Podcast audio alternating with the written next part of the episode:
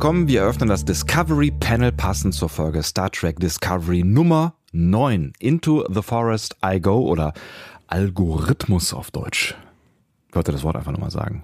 Algorithmus. Algorithmus. Das Wort des Tages. Auf dem Panel heute Andreas Dom. und Sebastian Sonntag. Schön, dass ihr mit dabei seid. ich freue mich auch. Mensch, wir freuen uns beide heute so ein bisschen, habe ich das Gefühl. Ja, es ist total äh, schön. Also ich meine, es ist äh, sehr schade, dass wir jetzt schon die letzte Folge ähm, unseres Podcasts haben und vielleicht die letzte Folge der Serie gesehen haben für eine lange Zeit. Mein Gott, das, du machst es machst es so dramatisch. Okay, es ist der 8. Januar, wenn wir das wieder hören hier, ne? Die letzte Folge. Ja, das stimmt. Wir, wir sind vor einer kleinen Pause, sowohl was, was uns betrifft, als auch was die Serie betrifft. Ich weiß nicht genau, was schlimmer ist. Naja, gut, die Serie. Ähm, Davon gehen wir aus. ähm, es, es, es wird am 8. Januar erst weitergehen, aber dafür haben wir ja durchaus auch so ein bisschen Futter bekommen, ohne jetzt so viel zu verraten, ähm, mit dem wir uns auseinandersetzen können in den nächsten Wochen und Monaten. Und auch in den nächsten zwei bis vier Stunden. Auch das. also es gibt einiges zu tun. Ähm, Wir haben wie immer nicht ähm, über die Serie gesprochen, also wir zwei vorher. Es war dieses Mal ein bisschen schwieriger, habe ich das Gefühl gehabt, weil wir beide in einem äh, recht äh, in einer recht interessanten Stimmung zusammengekommen sind und irgendwie das, den Bedarf hatten, sofort über bestimmte Sachen zu reden. Und es sind auch so ein paar Stichworte gefallen. Ja. Aber ähm, Sofort, Haben, sofort haben wir sie wieder sterben lassen. Da bin ich auch ein bisschen stolz drauf. genau. Sie sind Ich bin immer alle, sehr alle stolz. sind ins Leere gelaufen. So. Unsere Ja. Disziplin ist sehr, sehr stark, was das angeht. Das stimmt, bis auf ähm, gestern hier. Ne? Du wusstest ganz genau, dass ich kurz vor dem, vor dem Podcast die Folge gucken werde. Und dann schreibst du mir hier irgendwelche WhatsApp-Nachrichten und die waren gespoilert. Das war, war das, eine einzige. Es war ein Spoiler.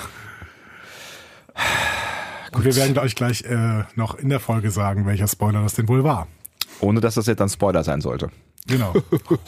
So, und da wir so viel zu tun haben, weil diese Folge ist voll und es ist auch tatsächlich wieder, wieder eine, eine ähm, einigermaßen lange, also mit 45, ein paar zerquetschen, glaube ich, Minuten. Ja, sogar ein bisschen mehr, glaube ich. Ja? Es waren 47, meine ich. ne? 47, auf jeden Fall eine, eine wieder etwas längere Folge und ich habe das Gefühl, sie ist einfach auch ein bisschen vollgestopfter als die Folgen, die wir vorher gesehen haben. Deswegen reduzieren wir heute mal so ein bisschen das Feedback, ähm, werden es aber nachholen. Wir werden nämlich auf jeden Fall noch eine ähm, Folge von uns machen jetzt in den nächsten Wochen, wo wir nochmal zurückschauen auf die erste Halbstaffel, weil wir haben ja jetzt so Stück für Stück uns die Folgen einzeln angeschaut.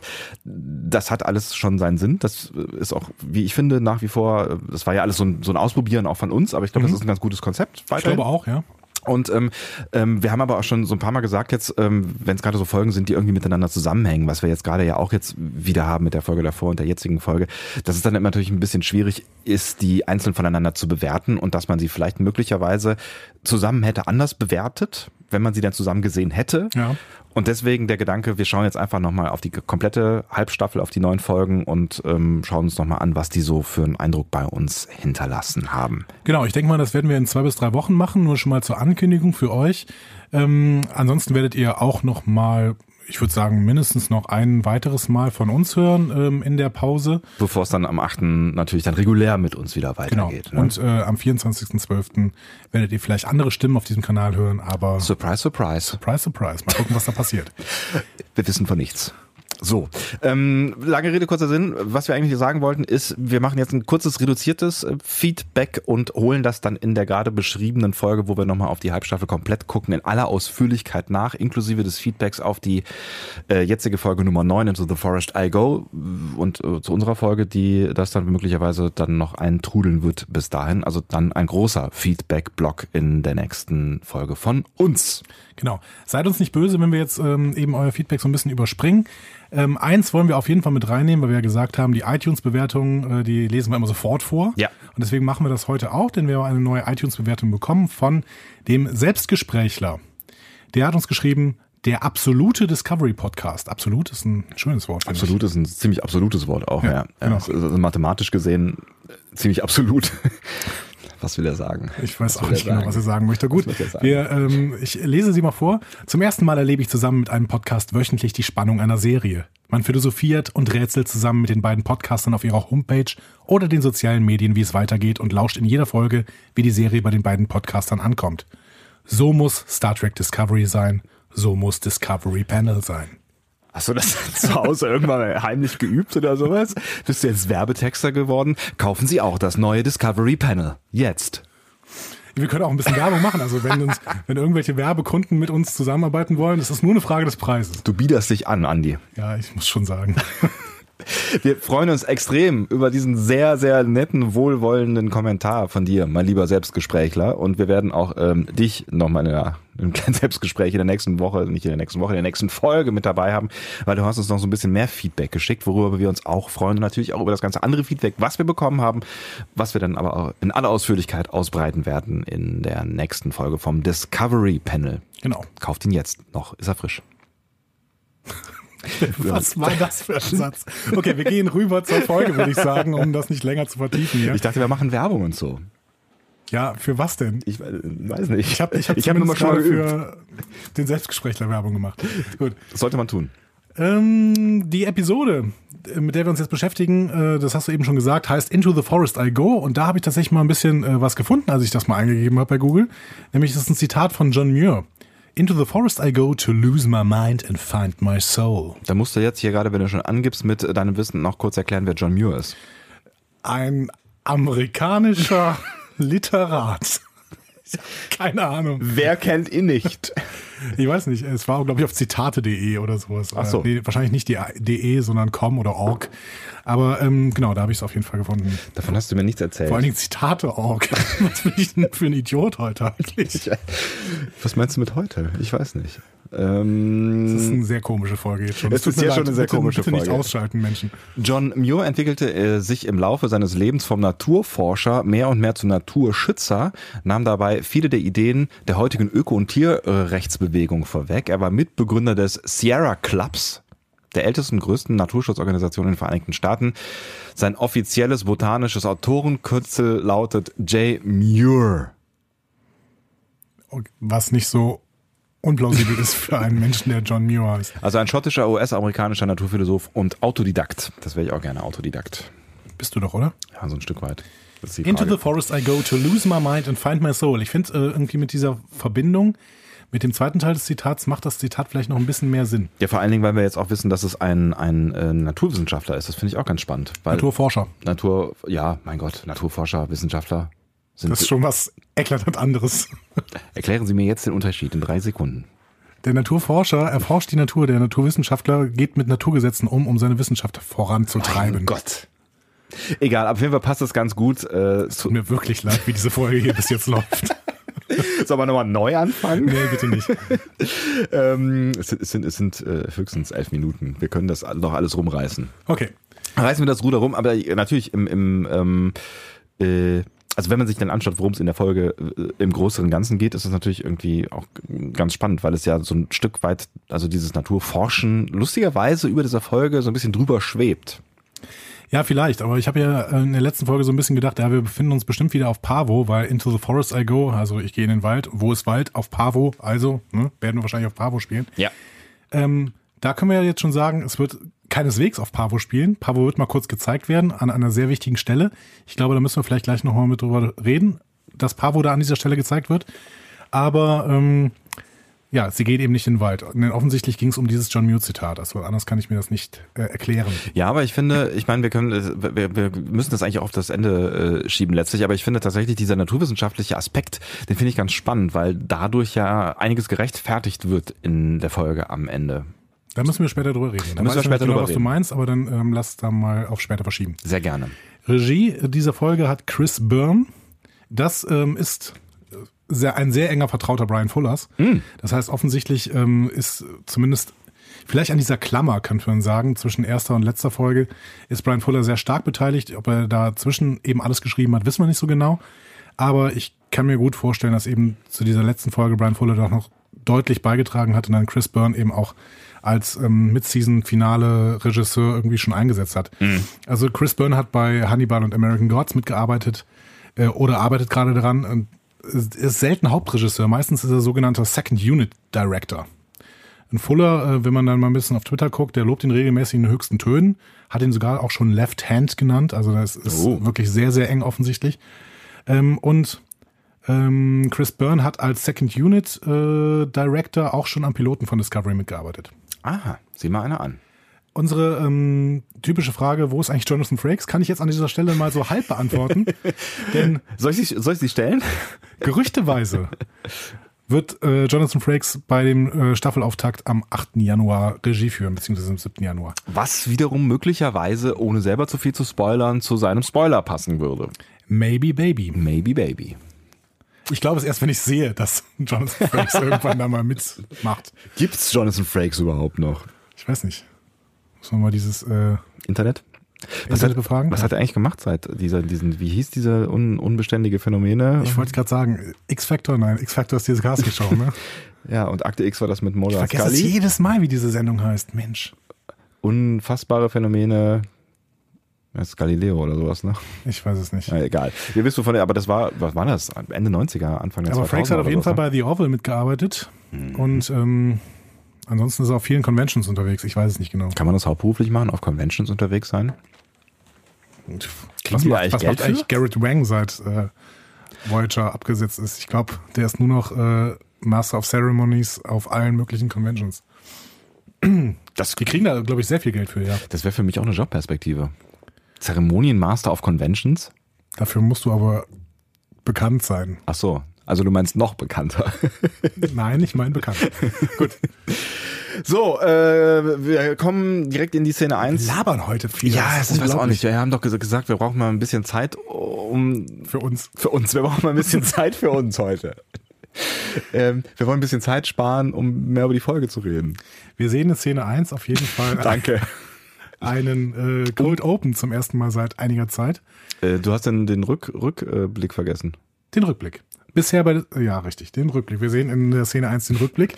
Der so ziemlich alles zeigt, was bisher passiert ist, hatte ich so das Gefühl. Ja, also ich habe mir mal ein bisschen aufgeschrieben. Stamets im Sporenantrieb, dann die Veränderung seiner Persönlichkeit, Lorca und Tyler in der Zelle, ihr Gespräch über die sechs Monate Folter, dann Cornwalls Kampf mit Lorel, ähm, dann nochmal Terral, der vom Teil der Tarntechnologie erzählt, das heißt, es geht auch um die Tarntechnologie.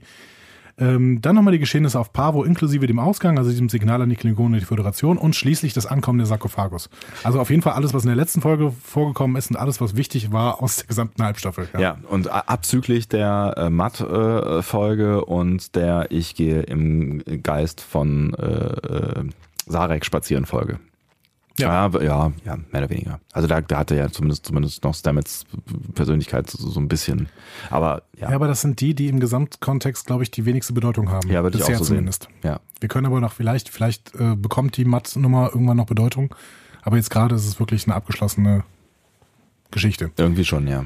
Ähm, für, mich war das alles so erwartet. Äh, dieser Fokus auf die Tarntechnologie war für mich ein bisschen überraschend. Das habe ich vor der Folge nicht so gedacht. Nee, habe ich auch nicht kommen sehen tatsächlich. Aber das war ja dann durchaus auch berechtigt, wie man die, wenn man die Folge betrachtet. Ja, voll. Also das hat es auch durchaus äh, spannend gemacht. Also ich fand das einen ganz guten Dreh, die spann äh, die Tarntechnologie ähm, damit reinzuholen. Ja. Ähm, wir sehen dann in der nächsten Szene, wie gesagt, einen Cold Open, das heißt irgendwas vor dem Intro. Ja. Und ähm, da sehen wir Terral, der Lorca die Kriegstaktik der Föderation erklärt. Also er sagt irgendwie, alle Schiffe sollen sich jetzt zurückziehen, weil die Tarntechnologie eben zu gefährlich ist. Und Lorca ist nicht so richtig einverstanden, muss man an der Stelle sagen. Ja, wie immer irgendwie, wenn irgendein Admiral zu ihm spricht, ne? Das ist immer so ein bisschen so, ja, laber du halt. Genau, da müssen wir am Ende, glaube ich, nochmal drüber reden. Also er will die Pavane auf jeden Fall nicht allein lassen, was ja sehr löblich ist. Ja. Ähm, Terral sagt dann aber, the logic is clear. Da habe ich mich gefragt, ist es das? Ist das denn logisch, dass sich die alle zurückziehen? Also ich, ich glaube, wenn, wenn, wenn du halt, ähm, ich habe auch kurz drüber nachgedacht, es gab so ein, zwei Punkte, wo ich über Logik nachgedacht habe, weil Logik ja auch immer wieder vorkommt in der Folge. ja. Ähm, da bin ich tatsächlich noch so ein bisschen mitgegangen, weil ähm, die Discovery einfach extrem wichtig ist für die Flotte und die Sarkophagus einfach ein sehr großes Schiff ist, was schon einiges zerstört hat. Und da, da dann halt irgendwie. Äh, ich finde es auch krass. Ich finde es eine krasse Aussage, irgendwie zu sagen, äh, so komm, ähm, da ist ein Volk, ähm, da geht vielleicht ein Planet drauf, ähm, aber wichtiger ist, dass wir überleben, ist schon für die Föderation hart an der Grenze. Ja, und dieses, diese Vulkanierlogik, ähm, das Wohl vieler ist ähm, wichtiger als das Wohl Einzelner. Sind die Pavaner nicht mehr? Irgendwie? Und schützenswerter? Keine Ja, Ahnung.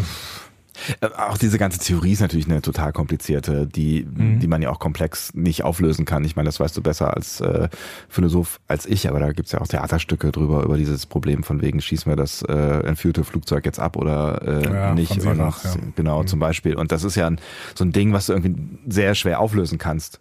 Und einen Planeten hochjagen oder potenziell hochjagen zum, zum Wohle der Föderation. Oha, Schwierig. Schwierig. Schwierig. Ähm, auf jeden Fall bleibt Terral natürlich bei seinen Befehlen, auch wenn äh, Lorca eben nicht zustimmt und äh, legt dann auf. legt auf, ist schön. Ja, beziehungsweise schaltet sich aus. Ne? ähm, Lorca setzt dann Kurs auf Starbase ähm, 46 mit Warp 5. Ja. Und da haben wir schon gefragt, hä, warum? Ja, vor allen Dingen, weil, weil äh, Terralia vorgeschlagen hat, springen sie hier rüber. So, Ja. ne? Und ähm, Und Lorca ist irgendwie noch nie mit Warp geflogen. Ne? Also ich kann mich zumindest nicht daran erinnern, dass Discovery irgendwann mit Warp geflogen ist. dass, dass er das Wort überhaupt noch kannte, dass, sie, dass sie Knöpfe dafür gefunden haben. Warp steht hier. What should that be? Ähm, also Saru protestiert ne? und ähm, Saru ist besorgt. Saru ist besorgt wegen Ja. ein paar Warnern. Und Lorca macht ihm klar, ja, komm, Saru, ich wollte doch gar nicht. Ne? Will, ich, will, ich will mir nur Zeit verschaffen. Ich, mm, ja, also Die Crew soll nämlich in den nächsten drei Stunden Ja. eine Lösung für das Aufdecken des Tarnmodus der Klingonen finden und dann springt die Discovery zurück. wo übrigens die wichtigsten aller Wissenschaftler und äh, Techniker der gesamten Föderation zeitgleich dran arbeiten. Hier habe ich, mein, hier hab ich sofort am Anfang mein größtes Problem mit dieser gesamten Folge. Die Discovery Crew soll innerhalb der nächsten drei Stunden eine Lösung für das Aufdecken der Tarnungen finden und Spoiler, sie schafft es ja sogar in einer Stunde. In einer verdammten Stunde. So, die ganze Föderation sucht seit einem Monat danach. Ja, gut. Aber das ist, das ist ja auch irgendwie typisch Star Trek. Das ne? ist Star Trek. Also wie oft hat denn Enterprise äh, hier Ja, Geordi, die, die ne? Idee Jordi hier hat, hat Probleme gelöst von äh, Schicksal von Planeten Ja. innerhalb von Minuten und wo ja hunderte andere. Also das habe ich gekauft. Das habe ich tatsächlich gekauft. Das ist Quark natürlich, aber das habe ich gekauft. Ich bin total darüber gestolpert, weil irgendwie, ja, Discovery wirkt halt insgesamt nicht so altbacken wie, ähm, wie Jordi. Aber ich fand's schön, dass da in dem Moment irgendwie so ein, so ein Teamgefühl das erste Mal so wirklich, also wir alle und alle auf der Brücke und alle haben so und wir machen jetzt Ja, zusammen. aber so Scott-mäßig, ne? Ja, So. geil, wir haben drei Stunden. Wir schaffen es in einer. Gar kein Problem.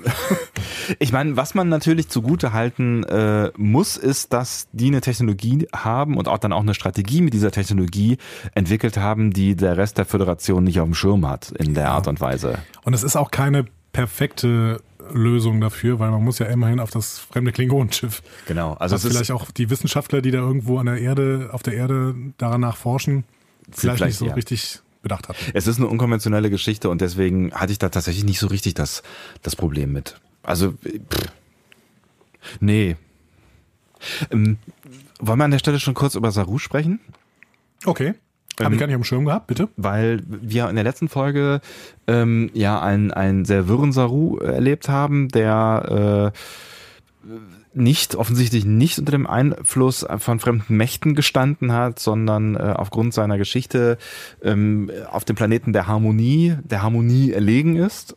Und wir haben ja so ein bisschen darüber gesprochen, dass wir das beide, glaube ich, nicht so richtig geil fänden, wenn das unsanktioniert bleibt sein Verhalten, weil er nun mal die, ja, die Mission gefährdet hat, damit ja auch irgendwie letztendlich den, den Krieg, äh, den Ausgang des Krieges mit, mit gefährdet hat, seine Kollegen äh, mit gefährdet hat.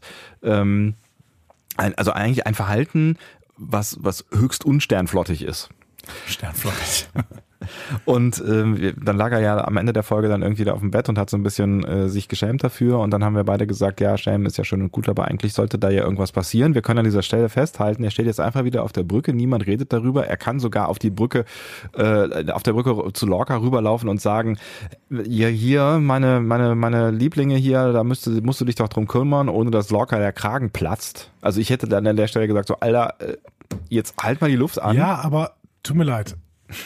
Das ist vielleicht eines der, der größten Probleme, die ich bisher mit der gesamten Serie habe. Es wird nichts sanktioniert. Es, alle können alles tun, außer, außer Burnham. Die kriegt lebenslänglich für eine Meuterei. Aber alle anderen können alles tun, was sie möchten. Es ist völlig egal. Es wird nichts sanktioniert und das werden wir am Ende der Folge auch nochmal sehen. Aber das ist ja auch das Lorca Partyschiff. Also auf, ne, also da, aber äh, gut, aber meinst du daran, daran liegt so ein bisschen, dass it's a Lorca Law? Keine Ahnung. Also ich bin da echt, ich habe mich Also da dafür ist Terral zu oft zugeschaltet, finde ich irgendwie, dass das alles Lorca-Lore ist. Ja, das stimmt natürlich. Also Terral ist ja quasi nur noch in, in Lorcas Bereitschaftsraum irgendwie. Den haben wir, glaube ich, die letzten vier Folgen immer in Lorcas Bereitschaftsraum als Hologramm gesehen. Und zwar erst, also seit Cornwall weg ist, sehen wir immer Terral irgendwie dazu geschaltet. Ich weiß ja gar nicht, was diese Admirals so sonst so zu tun haben und wie viel es davon gibt. Vielleicht ist er ja der Discovery Admiral und ähm, meldet Vorher sich. war das Cornwall. Ja, genau. Aber die ist ja äh, Hobbs. indisponiert. Ja. Ja, keine Ahnung. Aber da habe ich mich kurz drüber aufgeregt. Also, dass, dass, dass der da so lustig rumspringt und niemand ein Wort und dass es da jetzt auch nicht irgendwie so einen Moment gab, wo weiß ich nicht. Vielleicht kommt er ja noch, aber äh, nee, dann ist eigentlich ist zu spät. Eigentlich Ja, noch mal aber so ein Moment der Reue oder irgendwie sowas. Also den Kritikpunkt lasse ich am Ende stehen. So. Gut. Ich werde noch nicht äh, viel über den Rest sagen, aber den Kritikpunkt lasse ich am Ende definitiv stehen. Dann äh, lösen wir uns von Saru wieder, kommen wir dann vielleicht am Ende noch mal kurz drauf zurück und ähm, gehen weiter. Wo sind wir denn überhaupt gerade? Ja, wir gehen ins Intro. Genau, richtig. Da, da, war nämlich Schluss an der, an der Stelle, genau, richtig. Intro, äh, wie immer, Wie immer. ist mir auch nichts weiter aufgefallen, außer dem Nee. Regisseurnamen. Genau, Regisseurname und äh, Brian Fuller ist weiter drin und äh, man sieht jetzt auch eben ganz viele bekannte Namen, also ganz viele Leute, die Regis Regie geführt haben, sind eben in diesem Intro drin, da muss man nochmal drauf achten. Das heißt, ähm, neben dem normalen CBS ähm, Zeug sie äh, von Leuten, die sie irgendwie um Gang treffen, haben sie halt vor allen Dingen Leute irgendwie, die aus ihrer Crew sind, die alle irgendwie Erfahrung mit Regie haben und dann ab und zu auch mal eine Folge machen. Dann kommen wir zurück ähm, in die Folge. Die Crew hat, wie du gerade eben schon angedeutet hast, erstaunlicherweise innerhalb von einer Stunde eine Lösung gefunden. Ja. Yay. Nämlich, dass man mit einer Infiltrationstruppe auf das klingonische Schiff äh, muss und dann da zwei Transmitter installiert. Ähm, und die zeichnen dann die Tarnvorgänge auf. Und ähm, die Discovery, das ist dann das, was ähm, noch äh, locker noch äh, weiterentwickelt, ja, die springt dann um dieses Schiff rum und zack, fertig, enttarnt. Genau, also das Problem war ja, dass ähm, die Daten, die ähm, äh, quasi gewonnen werden können durch diese zwei ähm, Dinger, Transmitter, ähm, da- dass, dass die Daten nicht ausreichen in kurzer Zeit, äh, sondern man hätte irgendwie vier Tage lang äh, da um die äh, Oder Tage, genau. Genau, das dauert, genau, oder wie worauf komme ich denn? Vier. Es dauert Tage, ähm, genau, äh, bis, bis, bis genug Daten äh, zusammen gewesen wären und indem man da hektisch drum rumspringt, kann man diesen Vorgang offensichtlich beschleunigen. Und nicht nur das, man hat dann damit äh, auch einen Algorithmus, um alle getarnten Schiffe zu enttarnen. Wie auch immer das geht. Es geht vor allen Dingen krass schnell. Also ich frage mich wirklich, Aber Saru ist da auch ein Brain, äh, also Lorca traut ihm zu, da innerhalb von, ähm, hinterher wissen wir, es waren, glaube ich, fünf Minuten. ja, Ich dachte eher so, es dauert vielleicht auch noch mal ein Stündchen auf zwei, äh, innerhalb von kürzester Zeit diesen Algorithmus auch. Genau, das äh, sagt er im nächsten Gespräch mit äh, Stamets. Da haben wir zumindest auch noch eine Rechtfertigung für äh, Saru auf der Brücke. Stimmt. Weil nicht nur, also ansonsten hat er sich ja bis jetzt ein einziges Mal bewiesen, nämlich als äh, Lorca da von in Choose Your Pain von dem klingonischen Schiff abgehauen ist mit Tyler zusammen. Da war ja irgendwie sein Instinkt so, dass er wusste, wer von diesen fünf Jägern denn der Gejagte ist. Ja. Ähm, aber ansonsten haben wir noch nicht die richtige Rechtfertigung, warum Saru denn der, so der Super First Officer ist. Aber in dieser Folge wird uns präsentiert, auf jeden Fall kann er schnell rechnen. Er kann schnell rechnen. Ja, Er kann schnell laufen und er kann schnell rechnen. Ja, perfekt. Kann es besser werden. Ja. Szene Ich frage mich trotzdem immer noch, ob sie Google gefragt haben, vielleicht irgendwie, äh, okay Google, Folgendes. wie kriegen wir denn äh, die ähm, Sarkophagus enttarnt? Ah, Nächste Szene. Stamets sitzt wie ein begossener Pudel in der Krankenstation. ähm, als, ähm, also, weil, Achso, okay, ich habe genau. was, ich hab was aus der letzten, letzten äh, Szene noch vergessen. Stimmt. Denn ähm, Stamets soll dann, ich habe das doch aufgeschrieben, wo ist das denn hin? Egal. Es sollte auf jeden Fall so sein, dass ähm, äh, Lorca ja tatsächlich einen Grund braucht, damit er mit Warp fliegen kann und nicht springt. Und der Grund ist dann Stamets oder er überlegt sich, dass der Grund am besten Stamets sein könnte. Ähm, Stamets spielt auch mit an der Stelle. Ne? Genau, also äh, nicht so richtig, ne? Also er hat, er sagt dann irgendwie so, ja komm, ähm, wir brauchen einen Grund und äh, vielleicht kannst du ja sagen, dass mit dir irgendwie nicht so richtig äh, irgendwas nicht mit deinen Anschlüssen hier in Ordnung ist. Ja, aber dann sagt Stamets auch, ja, jetzt muss ich sagen. Äh, juckt's ja so ein bisschen, sagt er, Genau. ne? Ähm, ist dann aber wenig begeistert, als Lorca dann tatsächlich das in die, in die Tat umsetzt und sagt, dann gehst du mal schön auf die Krankenstation und lässt sich mal komplett durchchecken. Also Wie mein- ist das jetzt nötig? also jetzt wirklich Ja. so, also so in, in real, so. Ja, genau. Ja, und dann sagt Lorca halt, wir brauchen die Daten, um rechtfertigen zu können, dass ähm, wir tatsächlich auch mit Warp gef- geflogen sind. Also er will das aufzeichnen, will das dokumentieren tatsächlich, was mich wundert so ein bisschen, dass Lorca an der Stelle tatsächlich, äh, wenn, wenn er hier Missbefehle, Befehle missachtet, was er ja nicht zum ersten Mal tut, das tatsächlich Sternflottenkonform missachten möchte. Ja, okay, vielleicht kommen wir nachher am Ende da nochmal drauf zurück, weil eventuell hat Lorca da ja wirklich einen Weg gefunden, um Teral quasi, also damit Teral ihm keine Meuterei vorwerfen kann. Ähm, aber Stamets ist, wird dann natürlich von Dr. Kalber durchgecheckt und ähm, das macht ihn natürlich nicht gerade glücklich. Also er sitzt dann traurig in der Krankenstation. Ähm, und ähm, Wir erinnern uns ja auch an die Szene, dass er in der letzten Episode? Letzten, letzten Episode war es, ähm, genau, ähm, noch, noch irgendwie nicht so richtig Bock hatte, über seine ähm, Side-Effects äh, zu, zu reden. Ne? Ähm, Genau, da hatte Tilly gesagt, dass er Culber das nicht erzählen möchte, weil Culber damit ähm, entweder seine Liebe oder seine Karriere ruinieren wird. und das fanden wir beide schon etwas fadenscheinig als Argument. Ja, genau, weil die eigentlich ein Vertrauensverhältnis zusammen haben sollten. Aber es stimmt ja schon irgendwie, ne, dass Culber jetzt in einen äh, Gewissenskonflikt kommt und ähm, man sieht Culber, finde ich, die gesamte Folge über den Gewissenskonflikt sehr stark an. Ja, er ist besorgt. Genau. Äh, zu Recht, wie ich finde. Definitiv. Völlig zu Recht, ja. Also, ähm, denn Culber stellt eine Diagnose bei Stamets und ähm, sagt, Stamets hat eine massive Überreaktion in der weißen Gehirnmasse. Ähm, dazu Ja, whatever that means. Ne? Ja, ich habe mal ein bisschen nachgehört. Ähm, ich habe nämlich einen äh, Artikel im Spektrum der Wissenschaften gefunden. Den verlinke ich vielleicht mal in den Shownotes.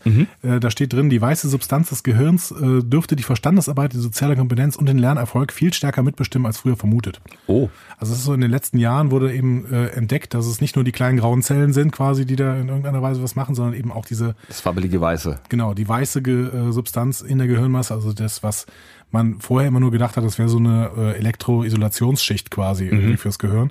Und da scheint aber eben doch viel mehr zu äh, laufen als ähm, früher gedacht. Und Star Trek rechnet das jetzt eben nach oben und sagt, okay, ähm, in Zukunft, wenn man ähm, massive Überreaktionen in der weißen Gehirnmasse hat, ist das offensichtlich schlecht.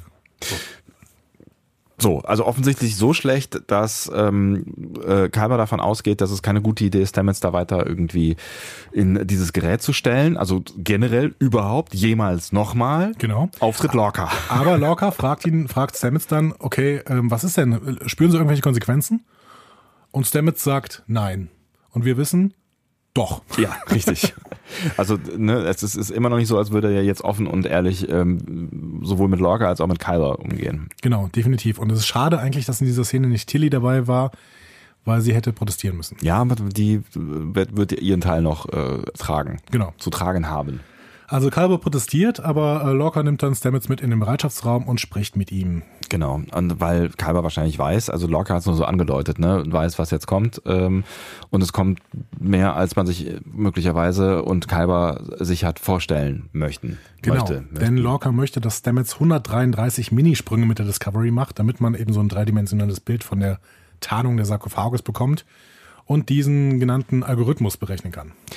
Ja, und Stamets äh, findet das erstmal nicht so richtig äh, geil. Ähm, aber dann passiert was Spannendes, wie ich finde. Ähm, Lorca kommt mit Forschung um die Ecke. Ja, und zwar extrem. Also nicht nur, dass er gerade irgendwas erforscht hat, um vielleicht noch ein bisschen besser Krieg führen zu können, sondern nein, er sagt, okay, ich habe ein Argument für dich, du bist auch ein toller Forscher. Und ähm, wir sehen hier, wir können mit dem Spurenantrieb offensichtlich einen Blick in fremde Dimensionen wagen. Und da wird's natürlich sehr spannend für all das, was wir hier jemals besprochen haben. Also ein ganz dezenter Hinweis auf die Verbindung des Spurenantriebs mit dem Spieluniversum. Ja, oder zumindest Paralleluniversen. Ich meine, das, das Wort fällt wortwörtlich. Paralleluniversen, Ja. die über das Myzel-Netzwerk angesteuert werden können. Und das ist natürlich mega spannend. Ja, aber was ist das für ein Statement von Lorca? Also er will den Krieg gewinnen und dann forschen.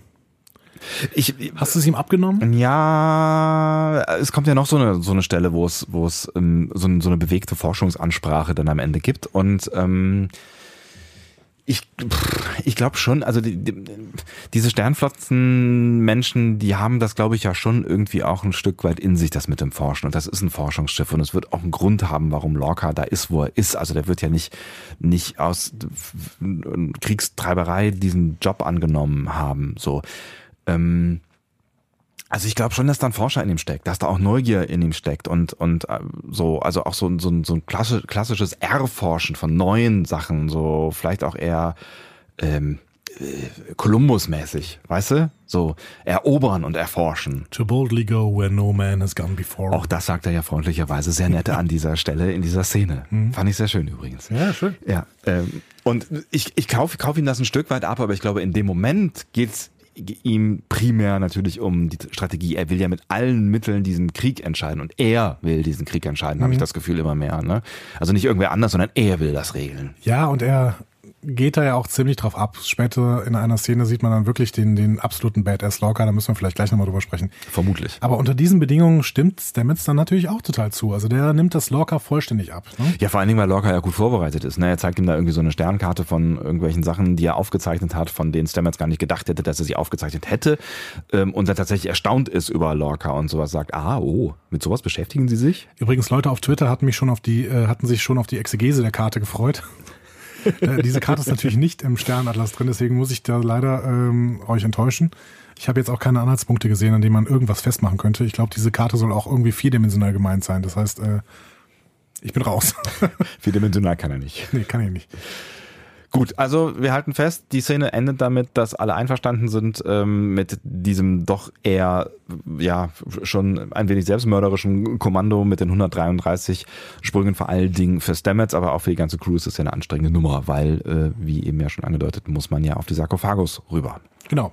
Und Tyler soll jetzt diese, diesen ähm, Eingreiftrupp zusammenstellen. Übrigens, wenn die Discovery eine, einen Eingreif Trupp zusammenstellt, ist das dann eine Disco-Party? Okay, Entschuldigung. Ähm, aber, ähm, Tyler schlägt auf jeden Fall, Gott, oh Gott, oh Gott. Oh Gott, oh Gott, oh Gott. Tyler schlägt auf jeden Fall Burnham vor. Warum? Äh, das, es, gibt, es gibt so vieles, was wir in dieser Szene besprechen müssen. Ähm, erstmal, warum denn in Gottes Namen schon wieder Tyler? Ja, weißt du, ich schicke als Captain den Typen, den ich kennengelernt habe, auf dem Schiff auf das es gleich wieder geht, auf dem er gefoltert wurde, zurück auf dieses Schiff? Really?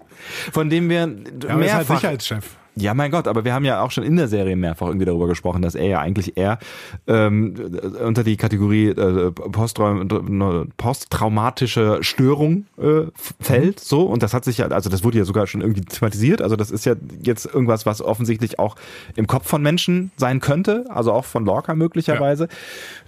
Den schicke ich jetzt erstmal darüber und lass ihn dann auch noch das Außenteam zusammenstellen und er nimmt dann ausgerechnet diejenige mit drüber, die erstens die einzige Meuterin der Föderation ist und zweitens keinerlei Funktion oder Rang hat auf diesem Schiff. Und drittens äh, seine Liebe ist.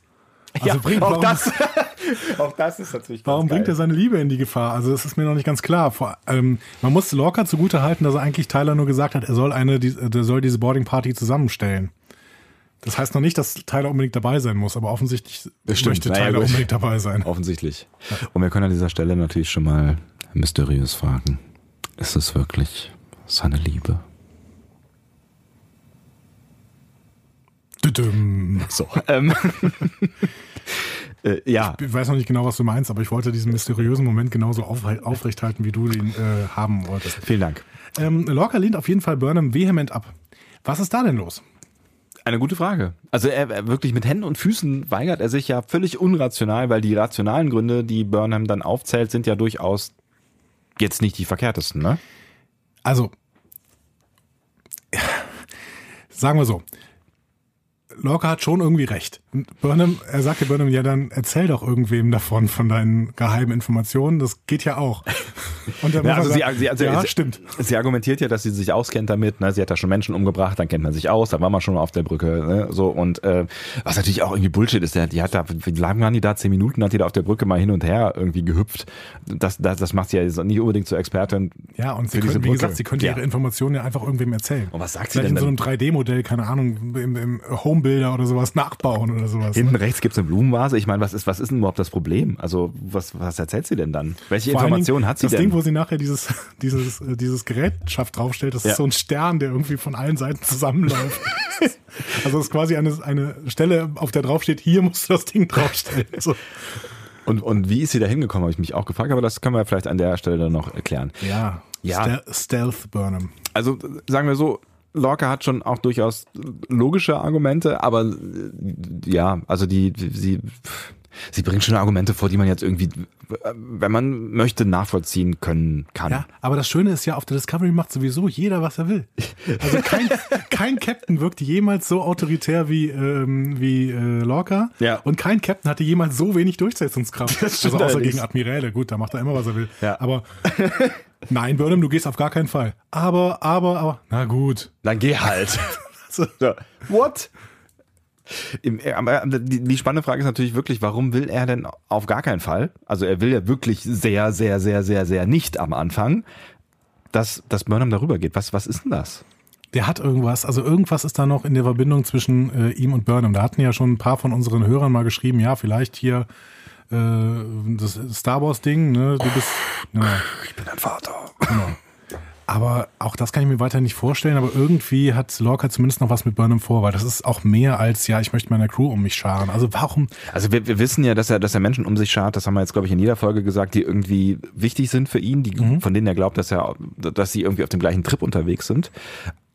Aber das da, das fand ich schon ganz schön vehement, wie er da reagiert hat. Also da, da ist irgendwie mehr. Ja. Also entweder hat er wirklich eine, eine, eine wirkliche Aufgabe noch vor Augen. Und da, da bin ich mal sehr gespannt, was das sein könnte, weil wir ja doch auf ein sehr, eine sehr ungewisse Zukunft zusteuern, habe ich das Gefühl. oder vielleicht hat Lorca auch Informationen über die Welt, ähm, die, die wir und die anderen eben noch nicht haben. Und dementsprechend weiß er um die Wichtigkeit von äh, Burnham. Das kann natürlich sein. Wir werden es sehen im Januar. Wir Wahrscheinlich. wahrscheinlich, genau. Aber auf jeden Fall habe ich da, bin ich da auch so, mir auch gedacht, so, Alter, was ist da los? Okay, Burnham überzeugt ihn auf jeden Fall mit ihren äh, klugen Argumenten.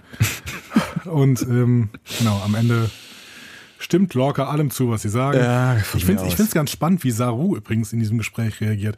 Also der steht da hinter, ähm, hi- hinter Lorca und als Burnham dann widerspricht, hat, hat Saru so ein also in seinem Gesicht spielt sich so ein Flashback ab, irgendwie so, was? Sie tut's schon wieder? Mhm. Ja, ich hätte oh es aber Gott, oh Gott, oh. Gott. Ich kann, ja, also Saru kann ich da sehr gut nachvollziehen. Ich habe da auch gedacht, so, äh, eigentlich müsste doch dann der Effekt auch bei ihr, also diese Situation, die müsste ihr doch auch irgendwie unangenehm vorkommen. Oder da müsste doch irgendwie sowas wie ein, oh, ich muss mal kurz drüber nachdenken, ob das jetzt alles gut ist. So, ich meine, sie hatte ja recht, auch beim ersten Mal so, aber, Aber warum ist es ihr denn so wichtig überhaupt? Will sie, sie, hat sie so ein, so ein Ego-Ding am Laufen, dass sie unbedingt diejenige sein will, die das alles wieder auflöst, weil sie es ausgelöst hat oder was? Also das ist die, für mich die am ehesten wahrscheinliche Erklärung, finde ich, weil das kommt ja dann hinterher auch so ein bisschen durch irgendwie bei, bei, bei der Szene, wo sie dann auf der Brücke da rumturnt. Ähm, dass, dass da schon irgendwie so eine Ego-Nummer, das passt halt irgendwie nicht so richtig zu, zu ihr, aber irgendwie ist das so ein, ich, wenn ich schon für den Rest meines Lebens, das sagt sie da ja auch nochmal, in, in einen Knast äh, gehe und hier nochmal eine Chance habe, irgendwas Gutes zu tun, dann lass mich bitte irgendwas Kriegsentscheidendes tun. Also lass mich bitte Teil davon sein, möglicherweise diesen Krieg zu beenden. ja, vielleicht kommt es mir auch alles irgendwie nur seltsam vor. Also ich habe immer das Gefühl, Tyler und Burnham müssen alles machen. So. Saru ist, Saru ist bei vielem raus, weil Saru halt so viel Angst hat vor allem. Ne? Super Sache für so einen ersten Offizier. Ja, okay, aber äh, in der Logik der alten Serien war es dann öfter so, dass ähm, entweder der erste Offizier geht oder der Captain kann gehen. Ja. Hm? Der Captain geht nirgendwo hin. Der Captain geht aber nirgendwo hin, genau. Der ist immer auf der Discovery. Der geht von seinem Bereitschaftsraum auf die Brücke und zurück. Und er ist ein einziges Mal hat er die Discovery verlassen. Da ist er sofort entführt worden. Vielleicht deswegen. Wir dürfen doch auf gar keinen Fall von der Discovery runterbringen. Der muss da bleiben. Äh, Armes Schwein.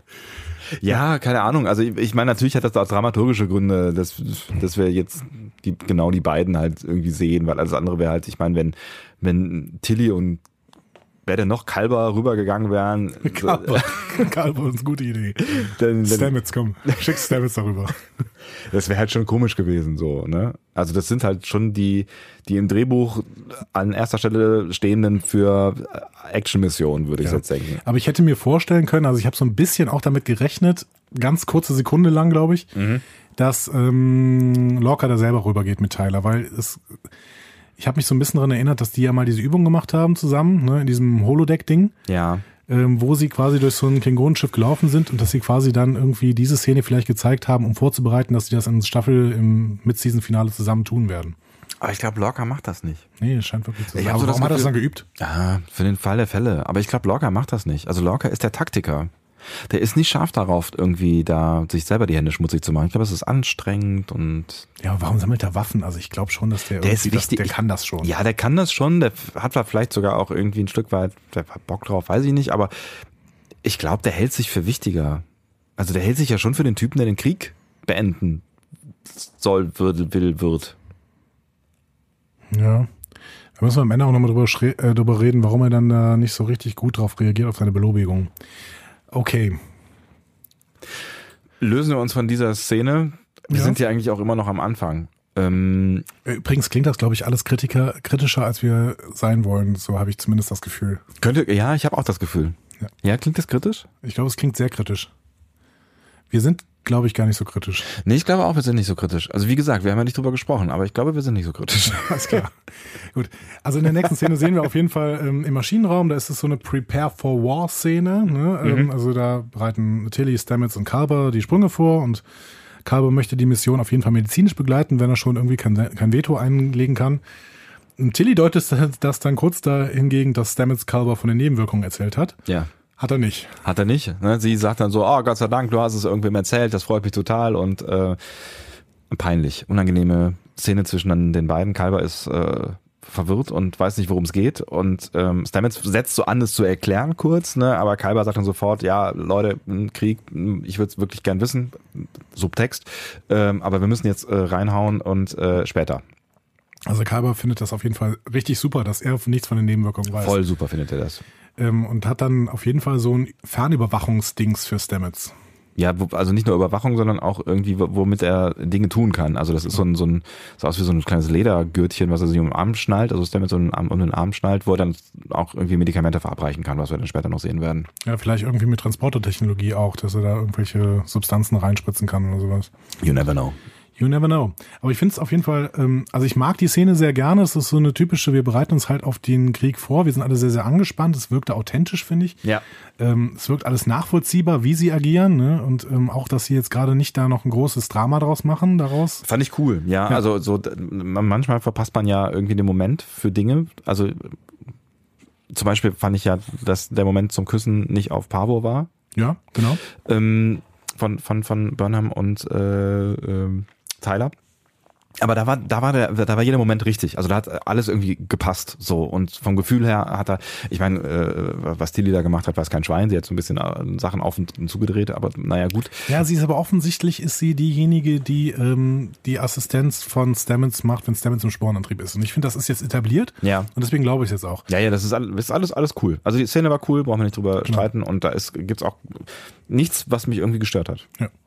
Und ähm, wir können natürlich auf, auf größerer Ebene nochmal hinterfragen, warum Tilly denn als Kadett diejenige ist, die da wirklich diesen Sporenantrieb ständig äh, bedienen muss. Aber offensichtlich hat dieser Maschinenraum ja auch ein hartes Personalproblem, weil der ist ja immer leer.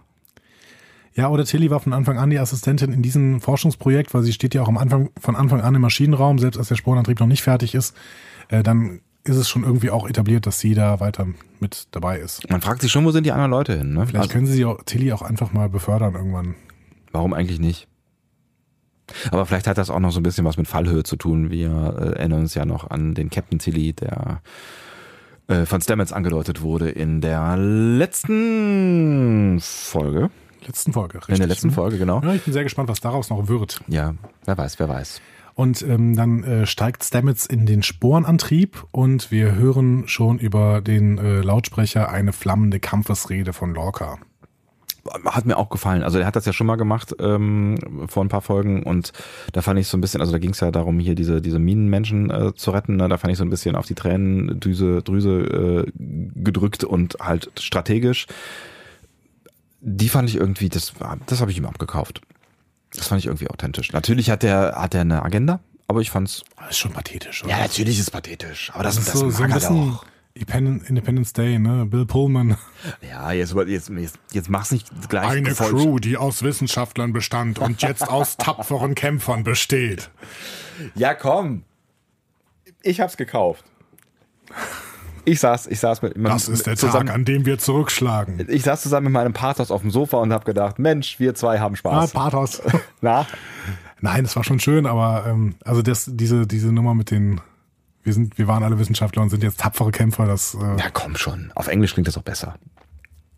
Da stand irgendwas We were scientists. Now, ja. Fighter. Ja, whatever. Nein, aber irgendwie, und dann hat, ne, es gab ja dann so auch nochmal so Szenen, wo, wo man noch so Teile der Crew gesehen hat und sich alle nochmal angeguckt haben und so, hm, und ach, dann hat sich Ja. einen Blick zugeworfen. Klassische haben. Roland Emmerich-Szene. Ja, genau. Saru und Michael haben sich nochmal so, hm, ja, wir zwei machen das jetzt hier so. Und ich fand, ich fand das schön. Alle nochmal zusammen an einem Strang und so. Ich, Ja, du bist so ein, so ein Teammensch, ne? ja, voll gut.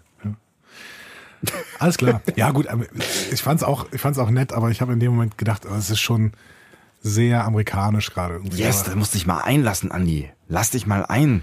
Ich bin, ne, hier, wir hatten auch hier diese Gefühls, wann war das denn? Und vor zwei Folgen, ne? Unsere kleine Gefühlsfolge. Ich will, also, äh, ähm, Emotion. Ich finde schon, dass man sich ab und zu mal, ich, ich habe manchmal so ein bisschen Angst davor, dass, dass, dass wir dadurch, dass wir sehr viel analysieren, so auch, also ich gucke ja mittlerweile schon auch anders diese Folgen, ne, dass, dass da so, so ein bisschen die, der Flow, die Emotionen vielleicht verloren geht. Ja, aber da brauchst du bei mir nicht die Angst zu haben. Ich war schon, ich war schon drin. Ne? Mhm. Ähm, ich, aber ich gucke halt zweimal. Das ist halt der Unterschied zwischen uns beiden. Ne? Ja, das stimmt. Und beim ersten Mal bin ich voll drin, beim zweiten Mal sage ich, oh, Bill Pullman. So. äh, aber vielleicht, wie auch immer. Wie auch immer. Die Discovery springt auf jeden Fall in der nächsten Szene dann erstmal nach Pavo. Nach Pavo. Ähm, und auf dem klingonischen Schiff bleibt das natürlich nicht unentdeckt. Ähm, Cole macht sich dann erstmal lustig über die Föderation und den Move, das beste Schiff in den Kampf um den Planeten zu schicken. Haha, lustig. Ne?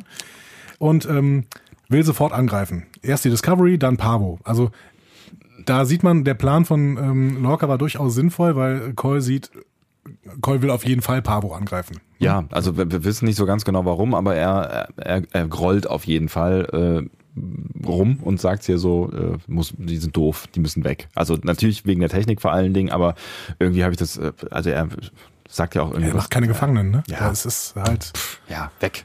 Zick, zick, zick. Ja. Ähm, dann enttarnt er auch die Sarkophagus. Ich fand, ähm, ist dir in der Szene irgendwas aufgefallen? Mir ist an den Klingonen so ein bisschen was aufgefallen, finde ich, aber ähm, äh, eher so am Verhalten. Also ich finde, sie werden animalischer. Aber das ist nicht das, worauf du hinaus willst, habe ich das Gefühl. Nee, das fand ich gar nicht, dass die Ja? animalischer werden. Er macht so Gelaute, der, der, der Cole plötzlich so Laute. Ja, der ist halt, der ist halt äh, im Kampfeslust, aber das haben die Klingonen immer schon gemacht, dass die so ein bisschen rumgebrrr gemacht haben. Ja, aber dann nicht so viel, oder? Das kam ja sehr. Ich fand vor allen Dingen der Klingone, der hinter Cole sah und mit ihm gesprochen hat, der sah witzig aus. Der hat so ganz komische vorstehende Augen. Das ist, äh, Das ist mir nicht weiter aufgefallen, echt? Hat der war so ein bisschen wie so ein Monster von von Jim Henson. Das. Vielleicht haben sie sich da alte Requisiten geliehen. Nee, es war äh, ist mir sofort aufgefallen irgendwie. Ich hab ich gedacht, hm, hm. Nee, das ist, Typ. hatte ich, hatte ich nicht so auf dem, auf dem Schirm tatsächlich. ja. Aber wie gesagt, die Klingonen habe ich voll gekauft. Die gefallen mir total gut und ähm, Mir, In mir dieser auch. Folge haben sie nur mehr noch mal ein Stück besser gefallen. Voll gut. äh, Ähm, in der, äh, wenn, wenn Burnham nachher auf der Brücke ist. Aber da können wir dann drüber reden. Auch die Folge fand ich war so eine ganz klassische äh, Folge, Szene. Diese Szene war so eine ganz klassische, ähm, die Bösen machen mal irgendwas äh, und reden über ihre Pläne. Szene hat für mich voll funktioniert. Ja, genau. Ähm, und währenddessen gehen Tyler und Burnham auf der Discovery in den Transporterraum.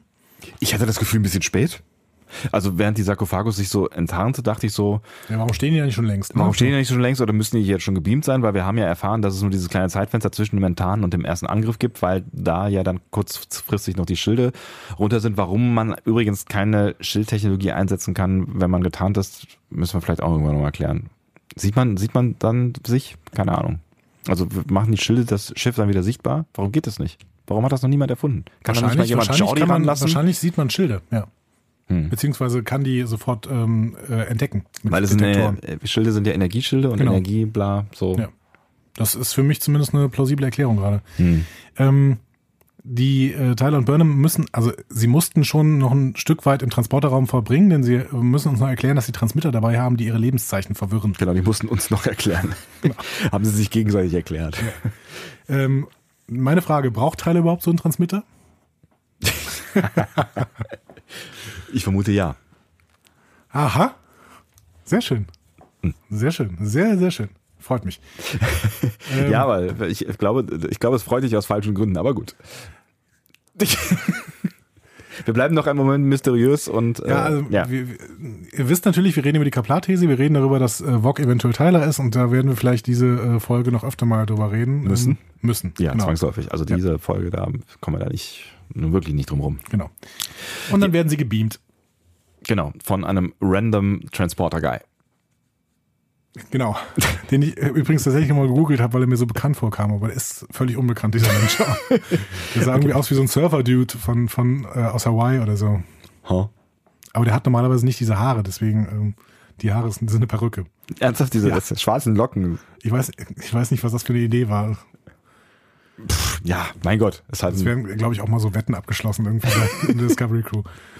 random Transporter Guy. Du musst diese Perücke tragen mit den schwarzen Locken, du Arsch.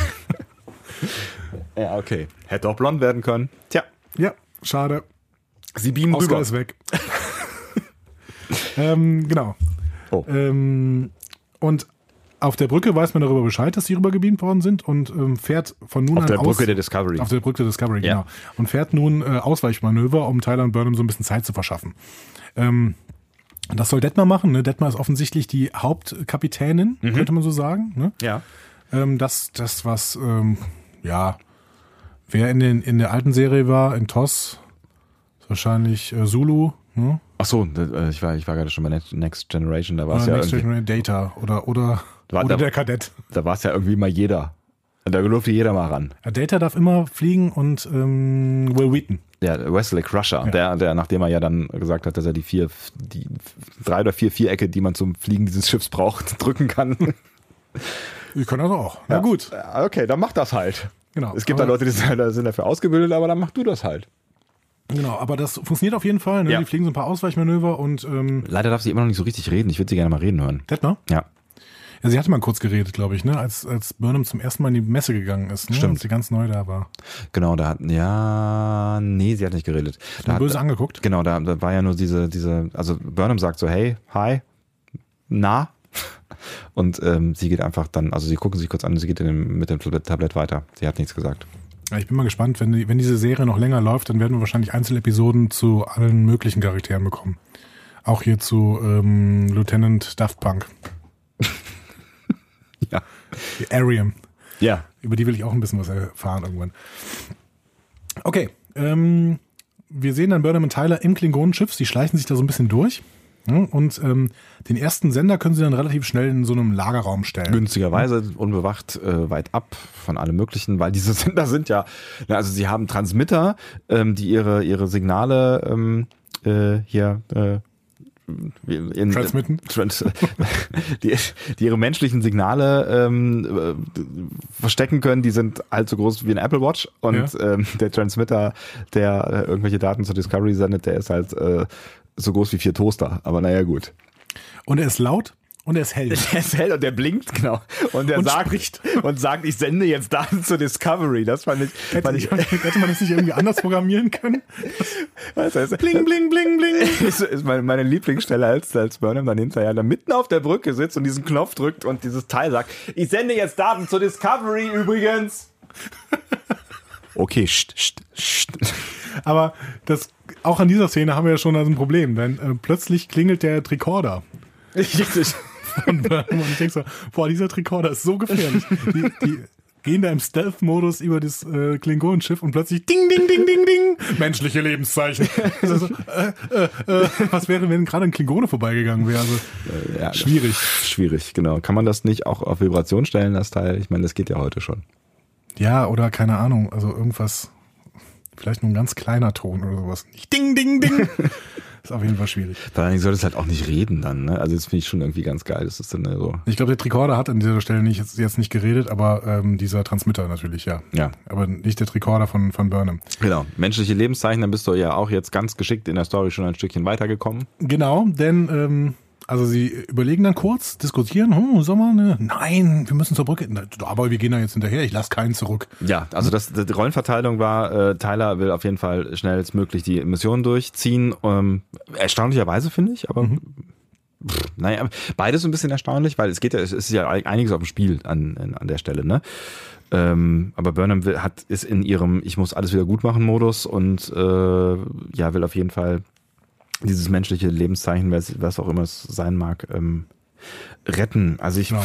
ich kann beide, beide Positionen ein Stück weit nachvollziehen, ehrlich gesagt. Ähm, weil es geht ja wirklich um einiges. Also ich kann schon Tyler nachvollziehen, wenn er jetzt irgendwie im Sinne der Mission Ja. sagt, so äh, das Wichtigste, was wir jetzt machen müssen, ist diese blöden Dinger aufstellen. Alles andere ist halt erstmal wurscht und dann kann man ja mal gucken, wie es weitergeht.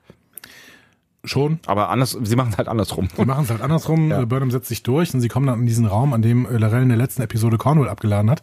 Und man sieht jetzt mal die Tür von außen und äh, an dieser Tür sind klingonische Schriftzeichen äh, und da steht Lompa. Und das heißt übersetzt Corpse Room. Was macht denn Lirel im Corpse Room? Und was Auf- ist ein Corpse Room? Le Leichenschauhaus? Ja, der Leichenraum. Also offensichtlich schmeißen die da ihre Leichen rein. Und offensichtlich sehen wir also in der letzten, in der letzten, das sagt uns was über die letzte Folge, nämlich da sehen wir in der letzten Folge, dass Lorel Cornwall in den Leichenraum schmeißt. Das heißt, Lorel geht offensichtlich davon aus, dass Cornwall tot ist. Mm, Ja. Zu Oder- viel? Ich, keine Ahnung. Also, ich bin mir ja immer noch nicht sicher, was sie, also sie, Lirel wollte Cornwall ja, glaube ich, benutzen, um auf die Discovery zu kommen. Ich glaube, also wir wissen nicht ganz genau, was Lirel, also wir wissen wirklich nicht, was Lirel eigentlich vorhat. So, das kann man an der Stelle mal festhalten, so. Aber ich hatte schon das Gefühl, dass Lirel auf die Discovery will. Ähm, und dass sie Cornwall dazu benutzen will und dass sie, glaube ich, auch wusste, dass Cornwall das überleben wird, was sie da auch immer mit ihr getan hat an diesem Stromkasten. Ja, aber wie landet Lorel denn dann in dem Leichenraum? Ja, die Frage, ja, das ist eine gute Frage, weil der ja erstens abgeschlossen ist offensichtlich ähm, und zweitens ja hinterher äh, irgendwer sagt, Call? Cole sagt das, dass ähm, ja, ja, ja, ja. äh, Cole sagt es, dass äh, dass das ähm, äh, Dings ja, äh, ja Cornwall äh, offensichtlich geflohen äh, sei. Ja. Aber die, ja, der, der sagt ja irgendwie, ähm, schaut, schaut mal nach, äh, Lerell geflohen sei. Lerell, Entschuldigung, ja. Lerell geflohen sei. Ja. Okay. Ähm, Entschuldigung. Aber da, da, da fragt man sich halt, haben die die jetzt im Leichenhaus, Schauhaus eingesperrt? Ähm, Vielleicht damit sie ihre Freunde sieht. So als Qual. aber da ist sie ja selber reingestolpert in der letzten Folge. Ja, und dann wird sie da reingesperrt. Hm. Ja, liebe Writer von Star Trek Discovery, bitte Show, don't tell. Zeigt uns doch, wie äh, Lorel da reingekommen ist. Das wäre ganz schön beim nächsten Mal, wenn ihr sowas macht. Also ich hatte jetzt tatsächlich irgendwie vermutet, dass, dass, dass sie da irgendwie noch drin rumhängt, weil sie ja, weil sie vielleicht wieder entflohen ist und irgendwas mit Cornwall starten wollte. Aber sie, schafft es also die ganze Zeit aus klingonischen Gefängnissen immer wieder zu entfliehen. naja, es ist ja auch so ein Stück weit ihr Schiff gewesen. Also auf dem sie zu Hause war. Komische Erklärung. Ich Haken weiß, ab. ich weiß, also vor allen Dingen sitzt sie, sitzt sie da ja auch so seltsam rum, ne, dass das wiederum dafür sprechen würde, dass sie Ja, ähm, verletzt irgendwie, ne? Ja, sie, also ihr geht's nicht gut und sie, sie hängt da so rum. Also das würde dafür sprechen, dass sie da eingesperrt wurde. Aber warum, warum denn nicht in, in den Knast? Also Ich verstehe es nicht ganz. Ja, vielleicht wirklich, damit sie ihre Crew äh, sieht und darunter leidet, dass sie jetzt die ganze Zeit ihre abgeschlachtete Crew vor den Augen hat. Aber diese ganze Nummer der, aus der letzten, letzten Folge ist ja, Noch ein bisschen unverständlich weiterhin. ja, also das, da hat diese Folge jetzt auch nicht so richtig geholfen, was das eigentlich alles sollte. Da Nein, ehrlich gesagt leidet darunter diese Folge so ein bisschen, ne? Ja. weil wir einfach nicht genau wissen, was in der letzten Folge überhaupt mit Lorel passiert ist. Ja, Ne? Mal und- hin und her und dann ins Haus aufgenommen und dann doch wieder nicht und Genau, was, was Cole jetzt eigentlich von Lirel denkt und äh, lässt sie ja abführen als Verräterin. ja, aber ist das jetzt alles for real und wollte sie sich jetzt wirklich anschließen oder nicht und welche Pläne hat sie wirklich und pff, ja, Gut. Aber diese Folge macht trotzdem viel richtig eben. Äh, Im Gegensatz zur letzten Folge, da würde ich dir schon auch zustimmen. Ne? Und ähm, wir sehen auf jeden Fall dann erstmal, die beiden stehen vor der Tür, also Tyler und Burnham. Und Burnham bekommt die Tür nicht auf. ja, also Für- versucht, versucht mit ein bisschen lieblosen Rumdrücken, ja. Genau, für Tyler sind das dann nur zwei Handgriffe. Der weiß genau, wie er das aufkriegt. Und er begründet das mit ähm, klingonischer Gefangenschaft. Fragt man sich natürlich, wie viele Türen der in der klingonischen Gefangenschaft schon kurz geschlossen hat, ne? I don't know. Also er macht das ja wirklich sehr zielstrebig und zwar indem er halt ein paar Kabel durchschneidet und zwar halt irgendwie genau die richtige Anzahl von Kabel offensichtlich, Kabeln. Wir werden ja in dieser Szene, die jetzt folgt, sowieso mal noch ein bisschen über Tyler reden müssen. Ne? Ähm, das heißt, wir schieben das gerade noch und erzählen gerade noch, was passiert. Also äh, im Leichenraum findet sie dann äh, Admiral Cornwall, schwer verwundet, aber nicht tot. Äh, und Lorel, ebenfalls verwundet. Aber nicht tot. Auch nicht tot, genau. Burnham behandelt Cornwall, die ihre Beine nicht spüren kann, und währenddessen geht Lorel langsam auf Tyler zu und der bekommt dann Flashbacks. So. Und das, das kriegen übrigens Tyler, äh, Quatsch, Cornwell und, und, und Michael gar nicht so richtig mit am Anfang, ne? Genau. Weil das irgendwie. Die sind mit sich beschäftigt. die sind mit sich ja. beschäftigt, genau. Und, Und Tyler steht da und kann sich offensichtlich nicht mehr rühren. Der hat so einen, so einen ähm, Schock irgendwie. Genau. Schockstarre.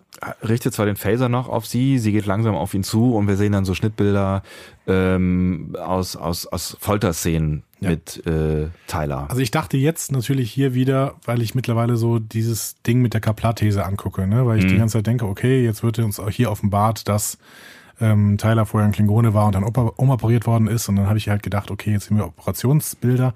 Und ich bin mir weiterhin nicht genau sicher, was ich da gesehen habe. Ich habe mir die Szene wirklich so angeguckt, dass ich mir jedes einzelne Bild mal angeschaut habe. Ne? Also, wir sehen da irgendeinen schreienden Tyler. Wir sehen Folterwerkzeuge. Wir sehen Tylers Gesicht unter einer Folie. Whatever. Wir sehen blutige Zähne von Tyler. Wir sehen einen klingonischen Dolch, welcher in Haut dringt und dann irgendwelche verzerrten Gesichter. Könnte also beides sein, willst du damit sagen? Es könnte eine, eine, Das eine spricht für mich eher nach Folter. Ja. Äh, für Folter an der Stelle. Aber Ich habe ich hab's auch als Foltern eher, eher wahrgenommen, bin aber natürlich nicht im, im Zeitlupenmodus durchgegangen, wie Mhm. du das jetzt gemacht hast. Die Folie finde ich ein bisschen seltsam tatsächlich. ja, aber das mag irgendeine Foltermethode auch sein. Ich, vielleicht irgendwie. Ja, Wir es geben dieses Waterboarding nochmal. Ähm, das geht es nicht mit, äh, mit dem Handtuch und dann gießt man quasi auf das Handtuch Wasser von oben drauf, während der Mensch liegt. Ich weiß es nicht so ganz genau. Ich kenne mich mit Foltern günstigerweise nicht so richtig Gibt vielleicht. Folterexperten da draußen? Dann schreibt uns doch mal, wie, was das für eine Foltermethode sein könnte mit, diesem, mit dieser Folie über dem Gesicht. Wir werden auch euch erstmal erst, erstmal nicht verurteilen dafür, dass ihr das schreibt. Es ist schon okay, dass ihr Folterexperten seid. erstmal. Ihr seid bestimmt historisch ähm, interessiert. Schreibt uns doch. Wir würden uns sehr dafür interessieren. Äh, ja, äh, auf jeden Fall, äh, ja, einigen wir uns darauf, dass es vermutlich Folterbilder sind. Also bei mir ist es schon auch so angekommen. Ähm, wir können auf jeden Fall festhalten, dass es nichts gewesen ist, äh, selbst wenn es eine Operationsszene gewesen wäre, womit Tyler jetzt total glücklich gewesen wäre. Der leidet. Definitiv. Und wir haben definitiv auch kein Wok-Gesicht gesehen. Also Nein. das, so viel kann ich sagen. Ja. Ähm, irgendwann merken Burnham und äh, Cornwall dann, dass da auf, auf der anderen Seite des Raums nicht alles so glatt läuft, wie sie es vielleicht wollen.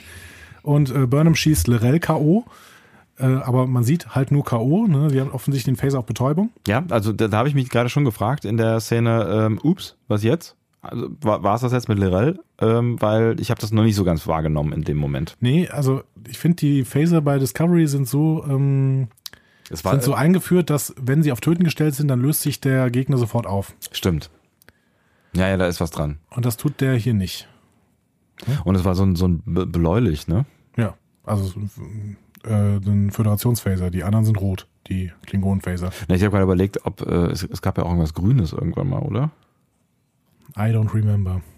Egal. Auf jeden Fall halten wir fest, äh, es, sie ist betäubt, Genau, und Cornwall diagnostiziert dann PTSD bei Tyler. Weil sie damit zu tun hatte in der Vergangenheit schon. Ja, sie ist ja äh, Psychiaterin. Ja. Das wurde ja eingeführt. Genau, sie ist Psychiaterin und ich hatte kurz äh, drüber nachgedacht, ob äh, das auch eine Anspielung an Lorca gewesen ist.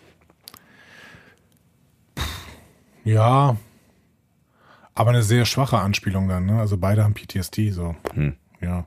Ja, so nach dem Motto, ich habe das jetzt letztens auch nochmal erlebt, so, so, also hätte man das auch, also habe ich kurz Ja, aber sie ist Psychiaterin. Ja, ja, klar, sie hat's Zu erlebt. Kriegszeiten. Also. Ja. Ähm, er kann ihr auf jeden Fall, ähm, also Tyler kann Burnham dann nicht mehr helfen und Burnham muss allein weiter. Genau, also Tyler ist wirklich vollständig raus. Es gibt immer mal wieder so Flashback-Szenen dann auch, ne? Mhm. Und ähm, er, er kriegt also gar nicht mit, was in der realen Welt passiert. Ähm, und und, und äh, Conwell sagt dann auch, glaube ich, das ist Szene ist später, aber ich finde es ganz spannend, ähm, weil das ja offensichtlich in echt auch so sein äh, kann, ne? dass dann derjenige quasi überhaupt keinen Kontakt mehr in dem Moment zur Realität hat und Conwell sagt dann hier, du bist hier in dem Raum und atme und äh, Mhm. komm zurück in die Realität und so. Und das fand ich schon, von, schon eine krasse Szene. Ja, äh, auf jeden Fall super funktioniert, finde ich. Aber äh, die Frage ist, ob das richtig ist. Weiß ich nicht. Also ob PTSD sich genauso äußern kann. Keine Ahnung. Das hast du nicht recherchiert, das wundert mich. Das habe ich nicht. Nee. Das sind Psychiater da draußen. Vielleicht kennt ihr euch ja mit Psychologie und Foltermethoden aus. Wer weiß. Schreibt uns. Vielleicht der, der, der Jigsaw-Killer da draußen, der kennt sich, glaube ich, mit beidem aus. Bäh. Ähm, Cole versucht in der nächsten Szene auf jeden Fall die Schlacht zu verfolgen. B- Bist du gerade weg? Was? Nee, Hast nee. du PTSD oder so? Ich bin bei dir. Ich dachte, du sagst noch mehr als diesen Satz. Also er versucht die. Sch- ja, das tut er. Danke. Aber der versteht so richtig die, diese Moves der Discovery nicht. Ne? Also der guckt so, so äh, auch mal an dem Fenster hoch und sowas. Hä, wo ist er denn jetzt? So. Das ist, ist ein bisschen geil, weil ich finde, da kam er so ein bisschen dümmlich bei weg. Also er kam auch schon bei der bei der ersten äh, Szene, da wo er irgendwie sagt, die Discovery kommt zurück, sind die doof. Also kommt er halt auch nicht so richtig helle bei, bei rum. Ne? Nee, der ist aber wirklich im Kriegsmodus, ne? Ja, also voll. der will einfach nur noch zerstören, zerstören, zerstören. Ja. Und dann ärgert er sich halt auch, dass die Discovery so schnell rum, rumfliegt und von den Torpedos nicht getroffen wird. Und dann sagt er, ja, präzisiert doch, ne? So, Ja. hört mal auf damit. Und das ist also die Technik, um die es geht. Irgendwie äh, denkt er sich dann, weil er vorher. Äh, ist Nee, noch an- nicht. Das Nee, ist nicht an der. Stelle? Nee, Nein, nein, nein, nein. nein. Ähm, Ach stimmt, ähm, nee, da sind wir ja noch nicht. Entschuldigung, mein Fehler. Genau. Ne, an dieser Szene sehen wir dann erstmal nur noch Burnham, die es irgendwie, da hast du eben schon mal drauf angesprochen, Ja. irgendwie auf die, auf die Brücke schafft, die offensichtlich mehrere Ebenen hat und Burnham ist auf der untersten. Ja. Ne? Und da schleicht sie sich rein und stellt dann ihr viel zu lautes und viel zu helles Sender-Dingsi da irgendwie. Aber vollständig unbemerkt und alles ganz easy. Ja, also ich habe mir auch dazu irgendwie notiert, viel zu einfach. Aber gut, Ja. eine vereinfachte Dramaturgie der Serie. Genau, also das würde ich jetzt auch, da würde ich auch mal mit einem, einem wohlwollenden, irgendwas Wohlwollenden drüber hinwegsehen wollen. Ja, die Szene hat allgemein bei mir ziemlich gut funktioniert. weil Burnham äh, sitzt dann da unten irgendwie und äh, wird nicht entdeckt, weil die Klingonen auch sehr damit beschäftigt sind, gerade eigentlich im Krieg zu sein, so und äh, die Discovery zu jagen. Ja. Und das sollte ja auch eigentlich der Effekt so ein bisschen sein, ne, dass die Discovery die Klingonen ablenkt. Ja, ja, genau. Dafür, was auf ihrem Schiff passiert. Und ähm, dann, dann, äh, das habe ich am Anfang gar nicht so, so richtig geschnallt. Äh, sitzt sie dann da und hört zu, ne? Und hat, hält sich auch den, den Universalübersetzer schon ans Ohr, ne? Das habe ich irgendwie nicht, das kommt ja dann später nochmal. Ich glaube an der Stelle noch nicht. Aber, aber sie, weil sie versteht es ja eigentlich nicht. Und ich habe mich dann gefragt, warum verstehen und warum hören wir das so komisch wie, wie eine Fußballübertragung im Radio? Das klingt ja, aber auch an komisch. der Stelle ne? noch nicht. Nee, ist das nicht so? Äh, nee, erst Ja. auf der Szene danach. Alles klar. Weil, ähm, wir sehen erstmal noch mal kurz äh, auf der Discovery, man, dass man die Signale erhält, ne, dass Stimmt, ja. Mhm. diese beiden Transmitter äh, aktiv sind. Und die Discovery beginnt dann äh, zu springen. Ja. Also in der Hoffnung erstmal, dass sich das klingonische Schiff bald tarnt, weil ähm, Locke hat die Theorie, wenn wir jetzt hin und her springen, dann wird irgendwann Cole sagen, ich lasse mich hier nicht veräppeln und wird sich äh, tarnen. Genau. Und äh, nach den Sprüngen sollen dann auch immer Torpedos verschossen werden, ne, damit äh, eben Cole das nochmal ein bisschen beschleunigt. So. Finde ich erstmal einen guten Plan. Finde ich eigentlich auch eine ganz coole Taktik. Ja. Ja. Ne? Und es, man sieht ja auch dann, es funktioniert. Ne? Genau. Und dann kommt der Part, auf den ich eben schon gespoilert Genau. habe. Ja. Also Cole ist erstmal beeindruckt von dieser, von dieser Sprungtechnologie und sagt, ah, das ist also die berühmte Waffe äh, der Föderation. Und dann hört man plötzlich die Unterhaltung auf Englisch, beziehungsweise Föderationsstandard, wie auch immer. Ja. Äh, ne? ähm, denn Burnham hat ihren Universalübersetzer, den du eben schon mal angesprochen hast, angeschaltet. Ich finde das eine sehr tolle Einführung des Übersetzers, muss ich sagen. Ja, finde ich auch super. Ja. Also mittendrin hört man plötzlich nicht mehr Klingonisch, sondern dann eben Englisch. Ja. Und das ist, äh, ja, finde ich cool. Richtig Fand ich auch richtig cool. Ist mir, ist mir, ist mir so im zweiten Moment auch erst aufgefallen, lustigerweise. Das war so ein, so ein, ähm, wir sitzen da und, und dann plötzlich, hä, Moment, wo kommt das her? So, und das fand ich, ja, fand ich sehr cool. Fand, fand, war ein guter Moment. Ja. Ähm, genau, wir sehen dann auch ein paar äh, Explosionen, die auf der Sarkophagus stattfinden und für Cole ist das dann endgültig die, äh, der Moment, wo äh, er sagt, okay, tarnen Leute. Ja. So. Und damit hat die Discovery natürlich genau das, was sie wollte, denn im nächsten, äh, in der nächsten Szene wir dann, sehen wir dann, okay, jetzt werden Sprünge rund um die getarnte Sarkophagus initiiert. Ähm, Stamets sagt Kalber noch mal kurz, dass er ihn liebt. Also so ein bisschen abschiedsmäßig schon, muss man sagen, ne, Ja. an der Stelle. Ähm, und danach verzieht er dann vor Schmerzen das Gesicht äh, mit, und mit Sorge beobachtet Kalber dann die gesundheitliche Verschlechterung von Stamets während der ersten 40 Sprünge, die sehen wir ungefähr da. Ne? Ja, genau. Also erstmal optisch super stark, muss man einfach auch nochmal betonen hier an der Stelle. Ne? Das, die, es ist so schön, Star Trek in dieser optischen Pracht Ja, zu sehen. Ne? Also diese mega. Sprünge, die da waren und das war irgendwie alles nachvollziehbar und gut, äh, gut ähm, choreografiert irgendwie. Also ich wusste die ganze Zeit, was da gerade zwischen diesen beiden Schiffen passiert und äh, es sah so geil aus. Es sah mega geil aus und ich finde auch diese ganze, also äh, ab dem Zeitpunkt, die nun folgenden Szenen haben für mich un- unfassbar gut funktioniert. Weil sie für mich mega spannend war. Und das war eine Viertelstunde, ne? Ja. Und die verging wie im Flug. Ja. Also das war der Moment, ich habe äh, entspannt auf dem Sofa äh, so halb gelegen. Das war der Moment, wo ich mich tatsächlich aufgesetzt habe und äh, so, so auf der Sofakante das Geschehene weiter verfolgt habe, weil es wirklich, finde ich, richtig, richtig spannend war. Also auch durch diese Komponente äh, Zeit, äh, Sprünge müssen noch durchgeführt werden, Stamets Gesundheitszustand, die äh, Sarkophagus, die ja möglicherweise dann äh, verschwinden möchte, was wir ja gleich noch erleben werden. Also diese ganze Gesamtkomponierung, Komposition sagt man da, glaube ich, auch. Ähm, fand, fand ich super gelungen und fand ich mega, mega Ja. spannend. Ja, ich auch. Also hat, hat mir total gut gefallen alles. Und ähm, ich habe auch irgendwie so dieses Abschied, diesen Abschiedsmoment zwischen Stamets und Carver irgendwie empfunden. Also dieses Ich liebe dich, da habe ich irgendwie gedacht, okay, jetzt geht gleich irgendwas richtig schief und ähm, Stamets und Carver sehen sich erstmal nicht mehr so wieder. Hm. Aber Ja, das habe ich, das bei hab ich dann noch, nicht, ne? nee, das habe ich dann noch irgendwie noch nicht. Also ich wusste, dass, dass das möglicherweise schwierig werden würde, aber da noch nicht. Aber bei der äh, quasi bei der zweiten Verabschiedung. Also es kommt ja dann am Ende Ja, kommt diese ja, weiß, Szene meinst, ne? im Prinzip ja nochmal. Ähm, da müssen wir sowieso nochmal drüber sprechen, aber da bin ich eigentlich eher skeptisch geworden. Ja. Ähm, wir gehen dann noch mal, wir gehen dann wieder auf die Sarkophagus und jetzt kommen relativ schnelle Schnitte hin und her. Trotzdem, die machen wir jetzt mal auch mal mit. Ja. Ähm, Tyler ist da immer noch in der Albtraumwelt von seiner Folterung. Und Cornwall redet quasi als Psychiaterin auf ihn ein. Und das ist das, was du eben gesagt hast. Ne? Sie versucht ihn so ein bisschen aus dieser Schocksstarre wieder in die Realität reinzuholen, indem sie sagt, hey, das ist nur Erinnerung. Ja, das ist alles gut. Wir sind nur in einem klingonischen Leichenraum. Ist alles super hier. Komm lieber zurück. Die Welt ist Ja. viel besser hier draußen. Dieses Mal habe ich übrigens bei diesen, ähm, bei diesen Szenen aus der Albtraumwelt ein verzerrtes klingonisches Gesicht gesehen im Standbild. Aber ich habe mich selber dabei ertappt, also es war nur beim zweiten Sehen, ne, nicht beim ersten, da, wie gesagt, da gucke ich äh, ungestört durch. Ja. Ich habe auch so ein bisschen das Gefühl, dass ich zwanghaft selber nach Anzeichen der Kaplarthese suche. Ne? Und es, es lustigerweise nach, dem- nach dem, äh, es, es, es gibt ja durchaus auch noch andere Thesen, die ähm, man verfolgen kann. Ne? Ja. Ähm, ich weiß gar nicht genau.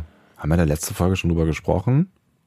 Ich weiß nicht, was du meinst. Sprich's erstmal aus, dann sage ich dir. Alles klar. ähm, äh, Paulus hat mich äh, äh, angesprochen auf Facebook, ähm, dass äh, es ja möglicherweise auch Lorca sein könnte, derjenige, der halt. Ne, Darüber haben wir kurz gesprochen. wir, ne? Mhm. Und, und wenn du dir jetzt halt so in dem Fokus dann nochmal die letzte und die jetzige Folge und dann vielleicht auch so ein paar Zeichen aus den anderen Folgen, dann findest du, glaube ich, genauso viele Anzeichen für so eine Theorie als wie für die Kaplar-Theorie. Ja, aber Javid Iqbal. Ja, ich weiß. Ich weiß, ich weiß, ich weiß, ich weiß. Wir müssen da gleich noch, wir werden da zwangsläufig, kommen wir da gleich. Ne? Ja, an einer Szene definitiv noch, ja. Ja. Ähm, genau. Dann gehen wir wieder zurück auf dieses Discovery. Stamets leidet so sehr unter den Mikrosprüngen der Discovery, dass Kalber, äh, dass er für Kalber überhaupt nicht mehr ansprechbar ist. Und er redet dann irgendwas von einer Lichtung im Wald. Ja, ich weiß auch nicht, was da los ist. Und ähm, das ist, wie sie gehen oder äh, that's. Nee, was hat er gesagt? ich weiß es auch nicht mehr so ganz genau. That's how they go. that's how they go. Keine Ahnung, was. Also, ich habe mir nicht mehr gemerkt, was es auf Deutsch sagt, aber es war irgendwie so.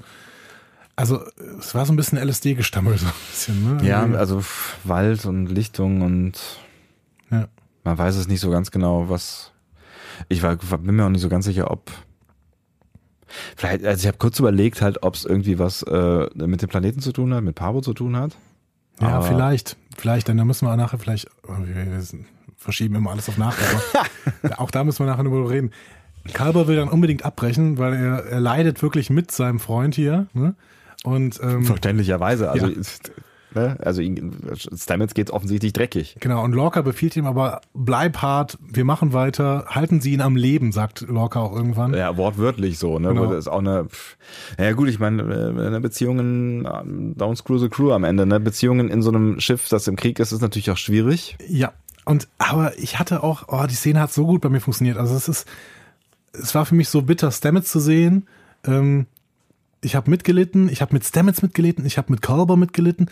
Irgendwie habe ich sogar mit Lorca mitgelitten, weil irgendwie dieser Point of No Return, der war halt auch überschritten. Also der, der musste jetzt halt auch weitermachen. Ja, was willst du sonst- machen? Genau, sonst ja, das ja. alles nichts gebracht Ja. und die anderen wären verloren gewesen. Ja, das ist halt auch der große, äh, der große Punkt. Ne? Also er hat jetzt Michael und, und Tyler auf dem Schiff und gerade mit Michael auf dem Schiff, wir haben ja offensichtlich da äh, schon einen, einen Punkt mit großer Zuneigung aus Richtung Lorca. Also aus verschiedensten, und der will diesen scheiß Krieg gewinnen. So. Ja, also, und Stamets hat zugestimmt und Ja. sie haben jetzt auch angefangen und äh, Stamets mag sowieso schon Schädigungen haben und was auch immer. Also das war einfach, er hat also jetzt abzubrechen, das wäre völliger Schwachsinn gewesen. Irgendwo. auch, auch tatsächlich, ähm, wenn, wenn, wenn das heißen würde, dass Stamets da möglicherweise nicht mehr so rauskommt, wie er reingegangen ist. Ja, das nimmt er auf jeden Fall klar in man Kauf. darf, man darf dann halt keine Leben miteinander aufrechnen, aber irgendwann wäre das dann halt doch zwei gegen eins gewesen. Ne? Ja. Weil die beiden, wenn Oder- Stamets, wenn die jetzt aufgehört hätten, wären äh, Burnham und Tyler tot. Ja. Oder halt noch, noch mehr leben, weil äh, so auf jeden Fall klar gewesen wäre, dass sie die Tarntechnologie nicht knacken werden. Genau. Ja. Also ah, ganz verzweifelte Lage und auch finde ich ganz schwierig anzusehen, ne? Ja. aber, aber bewusst schwierig anzusehen. Ne? Ja, fand ich, fand ich auch sehr, sehr stark, ähm, sehr, sehr starke Momente. Ja. Und dann ähm, sehen wir danach eine Szene, in der sehr, sehr viel passiert und äh, die ich auch, und, und das hier schon mal vorwegzunehmen, richtig stark fand. Und da müssen wir jetzt vielleicht mal ein bisschen ausholen. Also, auf der ähm, Sarkophagus bemerkt man dann Sabotage. Ja. So. Und ähm, Colt schiebt das auf Lirel. Ne? Das hattest du eben schon mal angedeutet. Ne? Ähm, da kommen Es- wir hier an der Stelle nochmal drauf zurück. Genau, er sagt ja irgendwie, äh, möglicherweise ist Lirel ausgebrochen, also er verdächtigt sie sofort Genau. irgendwie. Und er sagt, findet sie und schneidet ihr die Beine ab. Ja, mein Gott. So. Dann kann sie halt nicht mehr weglaufen. Ne? Pragmatische Lösung. Und dann weiß Burnham halt, dass sie einschreiten muss, weil Tyler und Cornwall natürlich auch in un unmittelbarer Gefahr äh, sind. Und sie weiß natürlich, ähm, die Sarkophagus droht jetzt jeden Moment wegzuspringen. Und das ist ja auch das, was Cole in dem Moment sagt. Und ich glaube, das ist der Moment, wo Burnham auch bewusst wird, sie muss jetzt was tun. Also ich glaube, dass, dass, ähm, äh, dass jetzt quasi Trupps losgeschickt werden, um, um Lirel zu finden, das nimmt sie jetzt noch so hin. Aber in dem Moment, wo er sagt, so lass uns auf Warp gehen, ähm, entscheidet sie, sie muss was tun, um das zu verhindern, weil dann wäre halt im Arsch gewesen. So Ja. und sie guckt halt auch selber auf so ein kleines Gerätchen, was sie offensichtlich dabei hat, äh, was die Anzahl der Sprünge anzeigt und da stand da irgendwie noch 40 oder sowas drauf. Ne? Also Genau. sie weiß, das dauert jetzt einfach noch einen Moment. Genau. Dann erschießt sie zwei Klingonen und spricht zu Coll und der ist erstmal begeistert, dass Burnham Klingone spricht. Ne? Genau. Adäquate Reaktion an dieser Stelle. Schön, dass du da bist. Toll, dass du Klingonisch sprichst. Ähm, sie erklärt ihm dann den Universalübersetzer kurz, beziehungsweise auch uns, ne, Ja, muss man genau. an der Stelle sagen. Ja. Ähm, und er sagt, ist, nimmt dann plötzlich doch die Rolle von Tekufma ein, die er die ganze Zeit irgendwie abge, abgelehnt hat und sagt dann so, ja, das ist auch nur wieder ein Angriff auf die Identität der Klingonen, weil das Gerät halt, ja, plötzlich, also die Klingonen sprechen ja quasi, indem sie das Gerät da äh, wirkt, plötzlich Englisch. Ja, So. stimmt. Ja. Und genau, das sieht er so als Angriff äh, auf die Identität der Klingonen und das ist natürlich ganz klar Tekufma. ja. Was ganz lustig ist, weil er nämlich ja im gleichen, in der gleichen Szene ähm, dann noch sich über Tekufma und die Tekufma-Anhänger lustig macht. So, ne? Das passt halt nicht so ganz zusammen. Es ist einfach nur, dass sich Burnham und ähm, Cole die ganze Zeit in so Provokationen reinsteigern. Ne? Denen gefällt das auch. Die möcht möchten das beide genau so machen. Ja. Ne? Burnham, weil sie auch Cole aufhalten will. Ne? Cole fällt vollständig drauf rein, geht auf die Provokation ein, provoziert mit. Und ähm, Dass diese Leute dann in solchen Situationen nicht einfach sagen, oh, ist ja blöd, ähm, dass du jetzt da bist, äh, lass uns gleich mal miteinander kämpfen oder irgendwie so, aber erstmal gehen wir auf Warp. Ja, oder Also, dass, er halt die- komplett dass die Burnham- Aufmerksamkeit verliert für das Kampfesgeschehen draußen so. Genau. Oh, eine Fliege. Also, das ist, fand ich schon irgendwie schon krass. Ja, so ein bisschen, genau. Ja. ja, Oh, eine Fliege. Schön. Gut. Also ich meine, Hashtag Fliege. Es, es, äh, klar, es muss natürlich funktionieren dramaturgisch, sonst wäre halt die Discovery im Arsch. Und es macht natürlich auch deutlich spannender alles in allem. Aber dass er nicht nochmal einen Blick riskiert auf das, was da so vor draußen vor der, vor der Ja, vom Fenster. Ist, es ist halt wirklich, also dis, diese Diskussion, die dann geführt wird, ne? Ja, der Universalübersetzer ist ein Angriff auf unsere klingonische Identität. so, draußen fliegt die Discovery rum Nein. und schießt irgendwelche. Nein, sagt Burnham, das ist ein Zeichen für unsere Nächster Kommunikationsbereitschaft. Torpedo. Nächster Torpedo. Cole, ähm, äh, ja klar, und es ist auch ein Zeichen für eure Kommunikationsbereitschaft, dass du dich hier eingeschlichen hast. Ne? So, mm, was come diskutiert ihr da? Ne? Und dann provozieren sich beide irgendwie noch. Ähm, sagt Burnham, ja, ich habe übrigens Tekuf mal getötet und äh, Cole sagt, ja danke, äh, ich habe übrigens Giorgio ähm, gegessen. Und hat ja noch seinen äh, ihren äh, Communicator dann Nee, noch. gegessen hat, glaube ich, Wok Giorgio. Ne? Genau, Wok hat gegessen. Ich glaube, ähm, er hat einfach nur irgendwie den Communicator von ihr und äh, reibt ihn ihr unter die Nase. Genau, und, und äh, pult sich damit irgendwas aus den Zähnen. Ja, sehr appetitlich. Ähm, es folgt Provokation auf Provokation und Burnham verschafft sich damit Zeit. Genau, was aber dann ähm, doch noch zu scheitern droht, weil, weil Cole dann irgendwann sagt, führt sie ab. Ja, Aber- ähm, ich glaube aber auch das erst in den nächsten Szenen. Das ist in der nächsten Szene, alles klar. Äh, Ich bin nämlich, ich greife vor. Genau. Wir sind nämlich kurz noch davor noch mal in dem äh, Corpse Room. Ah ja, richtig, genau. Ja, das, das ist alles sehr dicht gewesen. Ja, es ist total ja, dicht ja, ja. und ähm, klar, wir könnten jetzt auch irgendwie die Szenen auf der Brücke zu Ende erzählen, aber es ist schon ein bisschen so wichtig, dass die, dass die Chronologie eingehalten wird. Nee, nee, das ist alles richtig so. Äh, Ich, äh, das macht so ein bisschen schwieriger, das aus dem Kopf auseinanderzuhalten. Aber ich gucke einfach nochmal hier auf, die, auf deine, eine freundliche Skizze. Action, Action. Also äh, für Cornwall und Tyler wird es dann ernst, denn die Klingonen äh, offensichtlich hatten sich nur Call ablenken lassen. Die Leute, die nach Lorel suchen sollten, sind trotzdem losgelaufen Ja. und ähm, spüren dann auch eben Cornwall und Tyler auf. Und Cornwall redet auf Tyler ein und sagt, ah, komm, komm, komm jetzt zurück, wir, ich brauche dich jetzt, meine Beine funktionieren nicht. Und ähm, in, dann plötzlich im letzten Moment ähm, Deus Ex Machina in Gedanken, kommt Burnham in seine Gedanken und er weiß plötzlich, dass es sich zu leben lohnt. Und erklärt die Situation, indem er einfach die Klingonen erschießt. Ähm, Ja. ja, die Kraft der Liebe. Die Kraft der Liebe ist das schön. Ja. es war, äh, keine Ahnung, es war ein bisschen cheesy an der Stelle. Es war ein bisschen cheesy und es, es bleibt so immer noch die Frage am, für mich im Hinterkopf irgendwie, was ist das eigentlich da, was er da für sie empfindet. Aber das ähm, müssen wir dann noch klären. Du sagst mir, wann du das klären willst. Ja, ne? ja, genau. Okay, also jetzt noch nicht. Ja, no, vielleicht, hm, nee, ach. Du, es kommt ja noch so viel, da kommen noch so viele Stellen. Es sind wirklich noch fast zehn Szenen oder sowas. Ja, es ist, es ist gefühlt eine extrem lange Folge tatsächlich. Ja. Da ist mega viel passiert. Super viel passiert vor allen Dingen, Ja. genau, sehr, sehr, sehr dicht. Okay, dann springen wir wieder zurück auf die Brücke und da passiert das, was du gerade sagen wolltest. Ne? Also Burnham und Cole tauschen weiterhin Nettigkeiten aus. Ähm, und da sagt irgendwie ähm, Cole ja auch, äh, danke Burnham übrigens. Ne? Und da muss man ja sagen, für Cole ist Burnham wirklich richtig gut gewesen.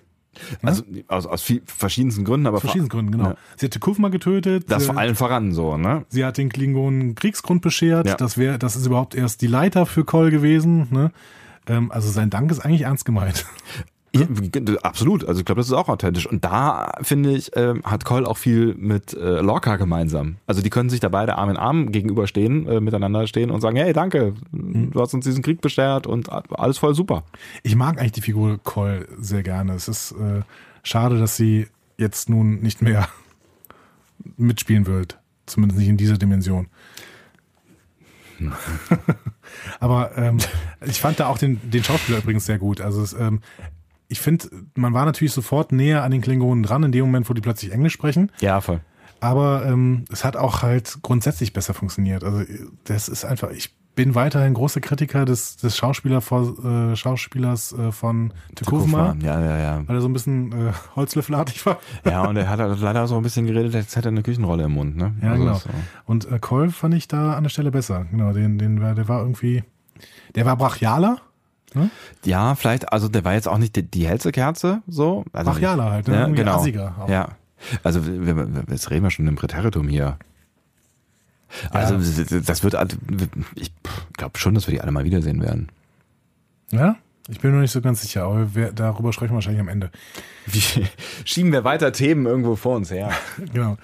Ähm, also Cole will Burnham ähm, gefangen nehmen, weil er dann schon weiß, also so schlau ist er dann schon, dass sie der Schlüssel zu den letzten versprengten Häusern ist. Ne? Ja.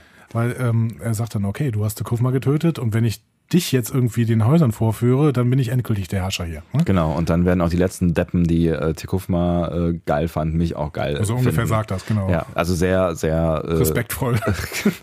Ja, das wollte ich sagen.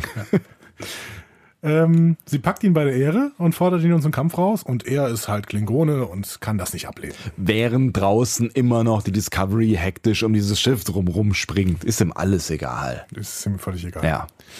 Als letzte Provokation heftete sich nur noch dieses Starfleet-Badge von Giorgio äh, an sein Revier. Ja. Und es beginnt ein erbitterter Kampf. Aber beide sind gleich stark ungefähr. Wobei Cole ein bisschen die Überhand hatte am Anfang noch. Ne? Da tritt Ja, er so ich- irgendwie so weg. Ich meine, der ist ja auch einfach ein Kopf größer oder er ist ein zwei. Klingone. Ne? Und ist ein Klingone, ist auch ein kräftiger Typ. Und dagegen sieht äh, Burnham da schon ziemlich gut aus, finde ich. Wenn du jetzt hier so ein Beat'em abspielen würdest, würdest du den Klingonen nehmen oder diejenige mit den Vulcan Martial Arts? Ja, die mit den Vulcan Martial Arts natürlich. Ja? Ja. Die macht das, also die kann das ja schon gut. Also so Du würdest den Tech- Klingonen nehmen, ne? Tekken Star Trek Edition, da würdest du echt? Ja? Ich setze auf, Nee, ich würd den Klingonen nehmen. ich setz auf Technik anstatt auf Kraft. Aber der Klingon hat ein Butlet. Ja, mein Gott. Aber die hat noch beide das gleiche Schnipselmesserchen da in der Hand. Ja, in dieser Szene stimmt. Ja. Bei Waffengleichheit vielleicht eher den, den Vulkan Taktiker. Vulkanier, ne? Ich, ich finde, dass das, also ich habe mich da auch gefragt, ähm, was geht jetzt in Burnham vor? Also was passiert jetzt? Also hat sie das Ziel, denkt sie da überhaupt drüber nach, möglicherweise Cole zu töten? Also für mich war klar, das wird nicht passieren in der Szene, obwohl in dieser, na gut, in Discovery ist jetzt nicht sicher, was Personen angeht, aber ich habe irgendwie das Gefühl, ähm, dass Cole uns noch begleiten wird. Ähm, Andi schüttelt kritisch den Kopf. Wie kannst du dieses Gefühl? Cole ist tot. Am Ende dieser Folge gestorben. Oh, du hast recht. Du hast völlig recht. Das habe ich wieder verdrängt. Ich habe es verdrängt. Wann ist das denn passiert? Am Ende der Folge. Ich weiß, dass es, dass es passiert ist. Nein, ach, das waren die Gedanken, die wir während der Szene. So äh, Ja. wird da, glaube ich, ein Schuh draus. Das sind die Gedanken, die mir am Ende, natürlich, mein Gott. ähm, die, die Gedanken, äh, die mir durch den äh, Kopf gegangen sind, tatsächlich während der Szene, ob ähm, sie jetzt drüber nachdenkt, dass sie ihn umbringt, äh, ihn, sie ihn umbringt, ja, korrekt. Ähm, Also ich glaube, sie wollte weiterhin immer noch Zeit bekommen. ja, weil ich habe überlegt, ob sie so richtig raufgehauen hat. Meinst Oder du, deswegen der Gedanke, weißt du nicht, sie, sie ist getriggert worden durch diese Giorgio-Nummer? Ja, sie wirkt ja schon angespannt. Also sie ist die ganze Zeit ja schon auf diesem, diesem ähm, Außen, auf dieser Außenmission ist ja schweißgebadet irgendwie, ne? Also sie wirkt die Das ganze halt, äh, ja, aber also es ist in Star Trek ganz klar eingeführt worden, dass es auch bei den Klingonen einfach viel wärmer ist auf den Schiffen. Aber warum schwitzt dann Tyler nicht? Der schwitzt. Ja, später. Der schwitzt die ganze Zeit. Am Anfang nicht. Doch. I'm sure. Whatever. Ähm, Also du willst, du willst wieder auf die Kaplar-These raus. vielleicht. Naja, ist auch egal. Auf jeden Fall habe ich mich gefragt, ähm, ob sie ihn tatsächlich nur hinhält, also ob sie nicht möglicherweise viel stärker ist, ähm, als, als, sie, als sie in dem Moment vorgibt zu sein. Aber dann habe ich überlegt, wenn er weg wäre, dann wäre es halt auch, äh, also dann, das würde vermutlich auch Zeit gewinnen, oder? Du meinst, wenn sie ihn umbringt? Ja, ja, genau, wenn sie ihn umgebracht hätte jetzt in der Szene. Ja, dann ist nur noch dieser Jim Henson-Klingone da, der die Führung übernehmen kann. Ja, ich, hatte, ich hatte zwischendurch Zeit, äh, zeitlich so ein bisschen das Gefühl irgendwie, dass sie vielleicht hätte noch mehr, mehr machen können. Nee, hatte ich nicht. Also ich habe schon gedacht, okay, Cole ist ein großer Klingonenkrieger Mhm. und Burnham ist halt, ist gut, ne? Und auch gut im Kämpfen. Aber Cole hat schon eigentlich die ganze Zeit die Überhand gehabt. Also es ist so ein bisschen ebenbürtig, Ja. aber mit so einem leichten, also ich hätte mein Geld auf Cole gesetzt. Bei der Nummer. Ja, Ich hoffe Michael. nicht. Ich hoffe Michael. Ja, okay. Egal. Ähm, ja. Äh, ge- Gehen wir nochmal auf die Discovery. Da finden gerade die letzten Sprünge statt. Ne? Ähm, Tilly zählt auch ein bisschen runter, so 3, 2, 1, uh, Ja. geschafft. Und äh, dann gehen wir auf die Brücke und ähm, da erfahren wir, dass der Algorithmus aber noch fünf Minuten braucht. Und es läuft auch so, eine, so, ein, so ein Timer auf, äh, vorne auf dem Panel runter, wo ich dachte, äh, cool. Ja. Für, ja, für alles, das ist der Algorithmus-Programmiertimer oder was? Setzt Saru ein bisschen unter Druck, aber der kann damit umgehen. Die, Offensichtlich. die äh, Crew würde gern wegspringen. Ne? Also Detmar ist auch relativ äh, überzeugt und ähm, ähm, Owashikan, ich habe mir den Namen jetzt mal gemerkt, Oh. so wird er ausgesprochen, Owashikan, Ja. Äh, möchte auch gerne weg. Also man sieht ihr das zumindest an. Mhm. Ne? Ähm, aber Lorca ähm, folgert dann, ja, aber Leute, wenn wir jetzt flüchten, dann können die Klingonen auch flüchten. Und wir müssen zuerst Tyler und Burnham zurückholen, weil ansonsten ist das hier nicht okay. Ja, Ne? ja, ja, wahrscheinlicherweise. Ja. Genau. Weil er, ich glaube, wenn Tyler und Burnham nicht mehr da gewesen wäre, hätte er gesagt, okay, dann entwickeln wir halt den Algorithmus und äh, dann können wir ruhig uns mal kurz Meinst du zurückziehen. wirklich? Ja, Also, also er, der geht, glaube ich, kein Risiko ein, wenn es nicht sein muss. ja, aber er hat ja, er hat ja jetzt in diesem Moment den, den totalen Überraschungsvorteil. Also wenn das alles glückt und dieser Algorithmus durch ist, Den hat er aber jetzt immer. Die Klingonen wissen ja nicht, dass, dass die Discovery einen Algorithmus hat. Das heißt, dann kommt irgendwie die Sarkophagus demnächst wieder ähm, getarnt angeflogen und äh, er sagt, gut, klick. So. Hm? Ja, weiß ich nicht. Kann, kann, kann schon sein. Aber steht ja eh nicht zur Debatte, weil er hätte auf jeden Fall definitiv nicht äh, die beiden auf dem Schiff zurückgelassen. Das, also, das, ja, das, das ist nicht locker. Halt, Genau. Ne?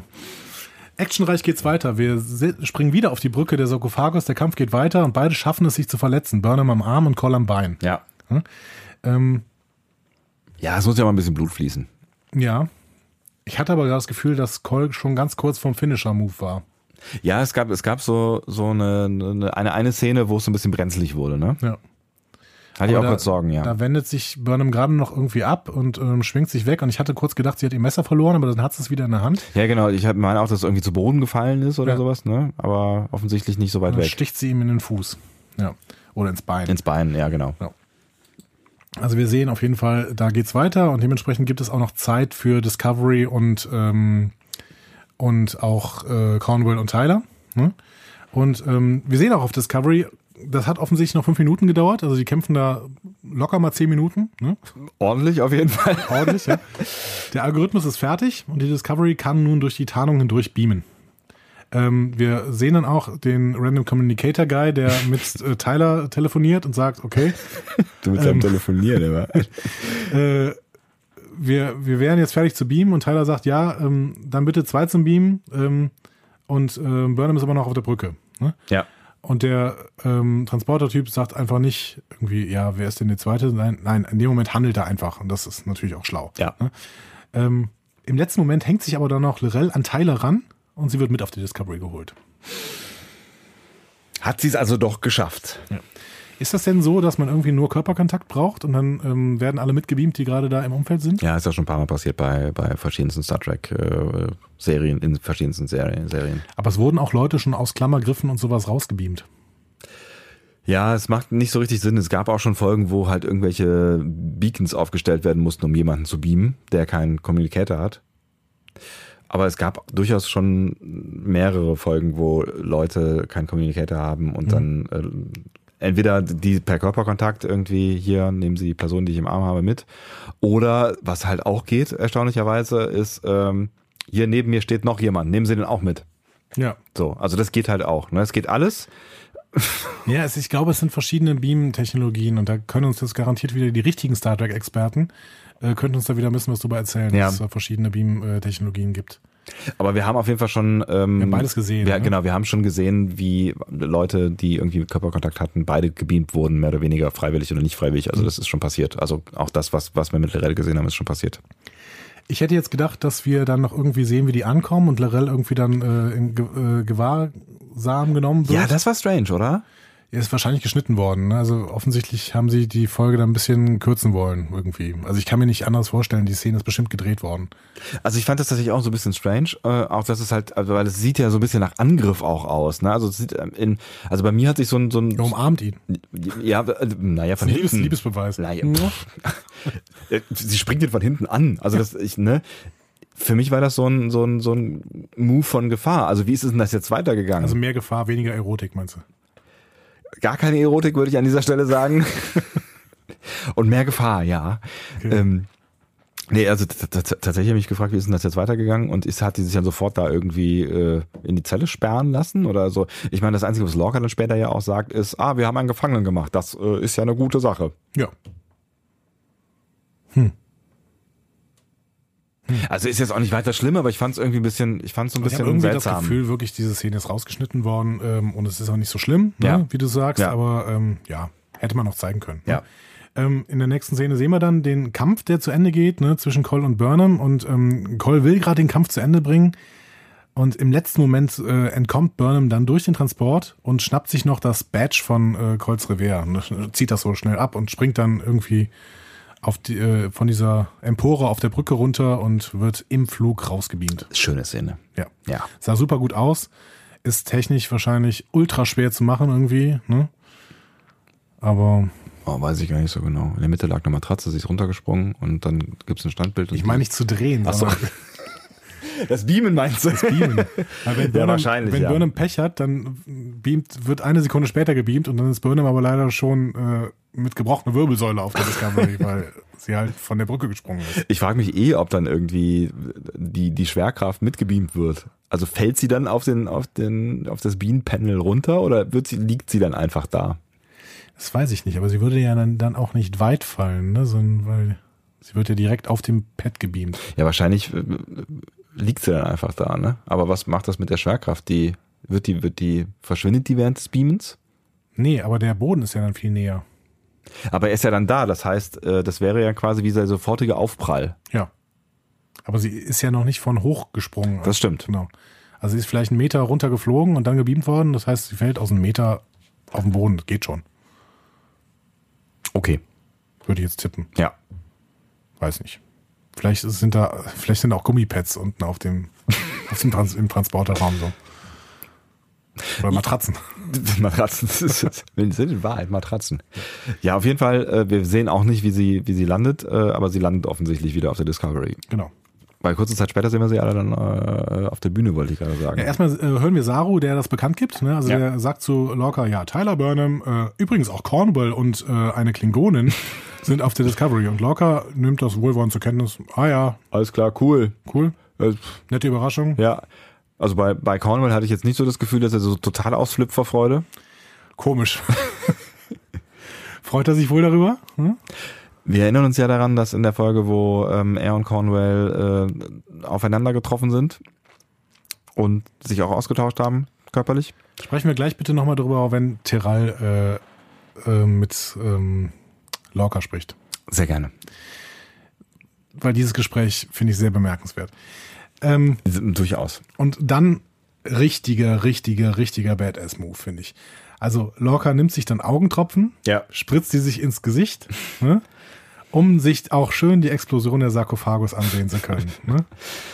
Und das, und das fand ich krass. Und ich glaube, deswegen habe ich das eben auch verdrängt. Da habe ich nämlich überhaupt gar nicht mit gerechnet, dass das funkt, also dass das passieren wird. Also natürlich läuft die Handlung dramaturgisch zugegebenermaßen von außen betrachtet genau auf diesen Punkt hin. Ja.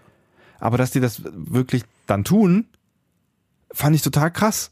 Weil damit ist dieses Identifikationsschiff das einzige Schiff damals mit Tarntechnik, also wir wissen ja mittlerweile, es wurde ja verteilt irgendwie die Technik, aber äh, das Schiff, wo alles mit angefangen hat, Die ist Klingonen weg. haben jetzt keine Tarntechnologie mehr. Nee, das wurde doch verteilt, oder? Ja, es wurde verteilt, aber die äh, Föderation hat den Algorithmus. Ja, gut, das, das stimmt Und natürlich. damit haben natürlich, wenn man mal weiterdenkt, die Romulaner auch den Algorithmus, weil die Romulaner einen guten Geheimdienst haben. Das heißt, der, der, die Tarntechnologie der Klingonen ist weg. das was könnte ja dann wieder ganz gut in die in, Kanon in Kanon passen, passen, ne? genau. Ja.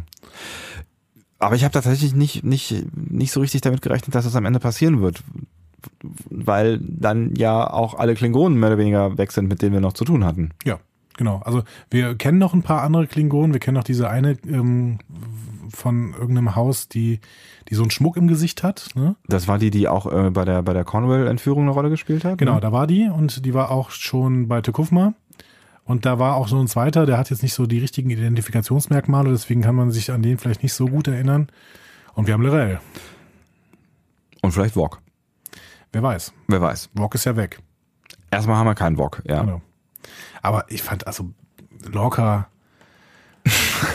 Ah, das war schon auch irgendwie cool. ja, er wollte das halt jetzt sehen. Ne? Es Ja. war Genugtuung und Ja. er, er guckt dann ja, dann kommen ja in quasi, das ist ja auch schön gefilmt, ne? dann kommen Ja. irgendwie in, in Zeitlupe äh, Burnham und Tyler auf die Brücke und kriegen dann noch so einen genugtuenden Blick von Lorca, der quasi in so einem Mic-Drop-Moment irgendwie von der Bühne runtergeht. Ne? Es- es Und Burnham kriegt auch von Saru noch so einen Blick. Yo, Das, das, Das war geil. war's, ne? war, war dir das nicht wieder hier zu viel Emmerich?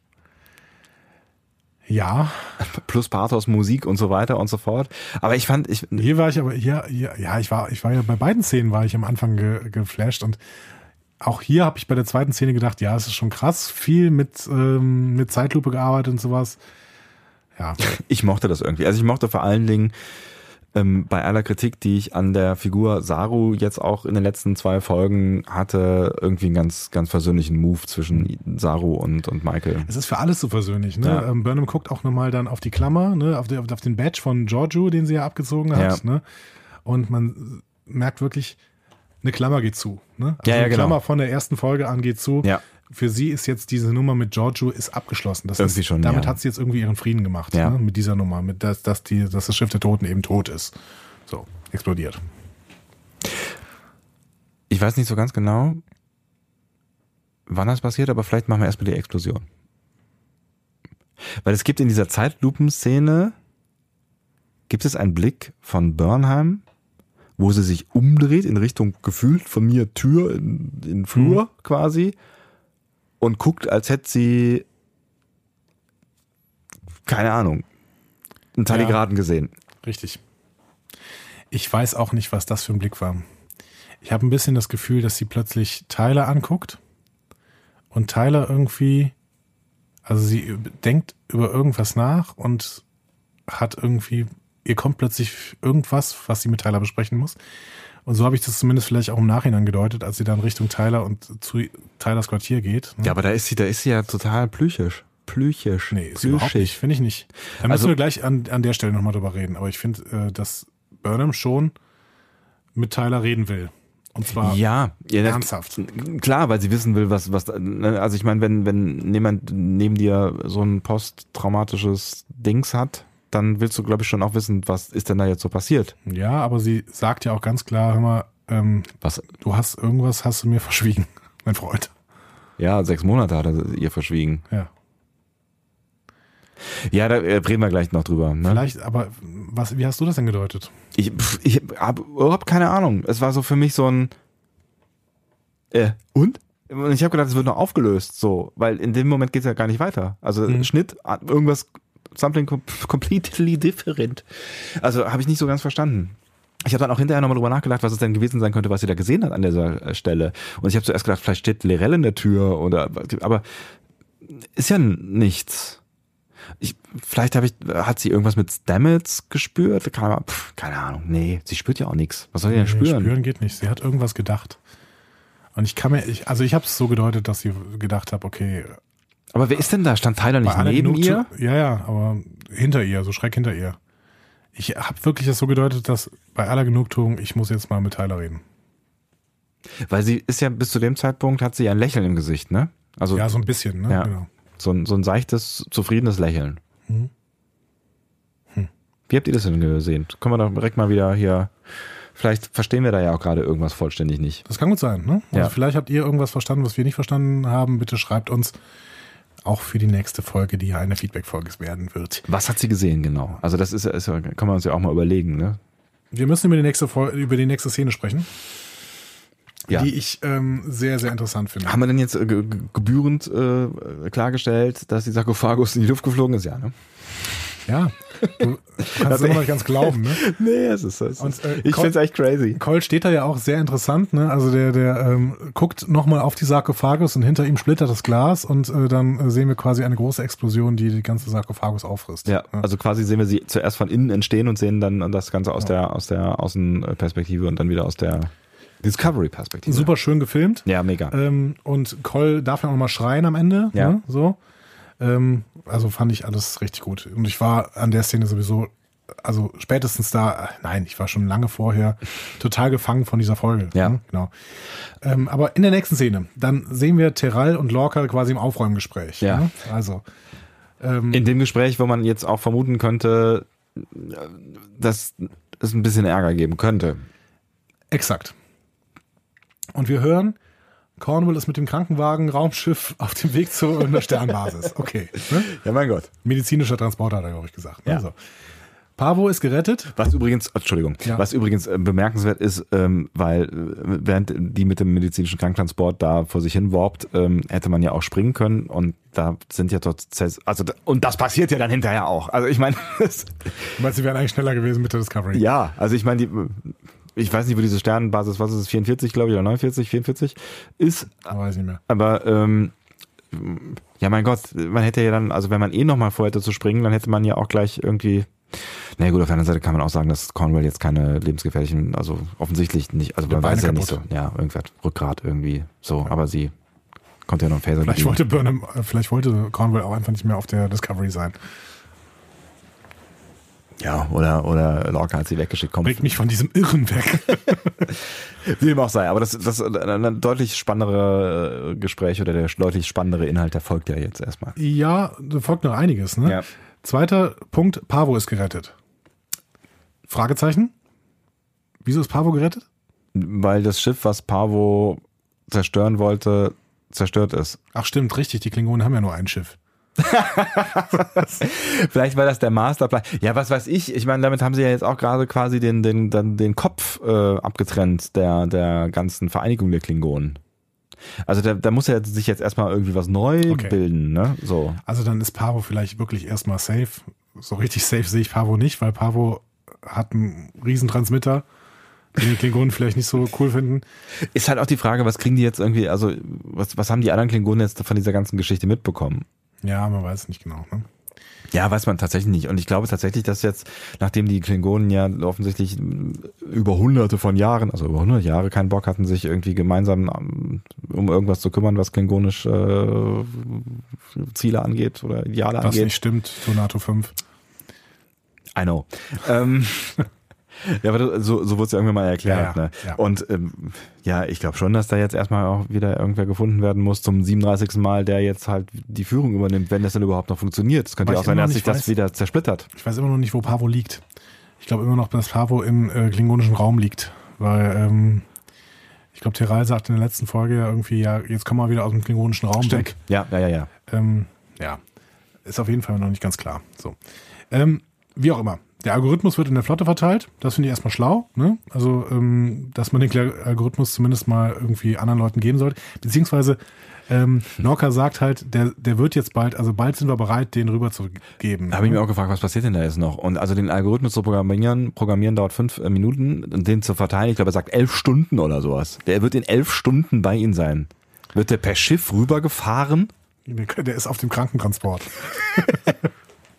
Nein, aber gut. Wir mussten erklären, dass wir diesen Algorithmus offensichtlich nicht haben. Stimmt, wir haben den Algorithmus nicht Also in die, dieser Dimension. also in der alten, in der in der jetzt, also in der jetzt noch Dimension wird der Algorithmus nicht sein. Genau, das heißt, die Tarntechnologie der Klingonen funktioniert doch noch. Das ist korrekt. Das ist ein Problem. Für die Dimension, in der wir uns jetzt noch befinden. Genau. Okay. Und genau, deswegen habe ich so verstanden, sollte das ja elf Stunden, also musste das ja dramaturgisch elf Stunden dauern, damit Mhm. sie die Tarntechnologie, äh, also den, den, den Anker quasi, die, die, den Algorithmus gegen die Tarntechnologie mitnehmen. Was ja natürlich die Motivation, zurückzukommen, noch ein wenig erhöht. ja.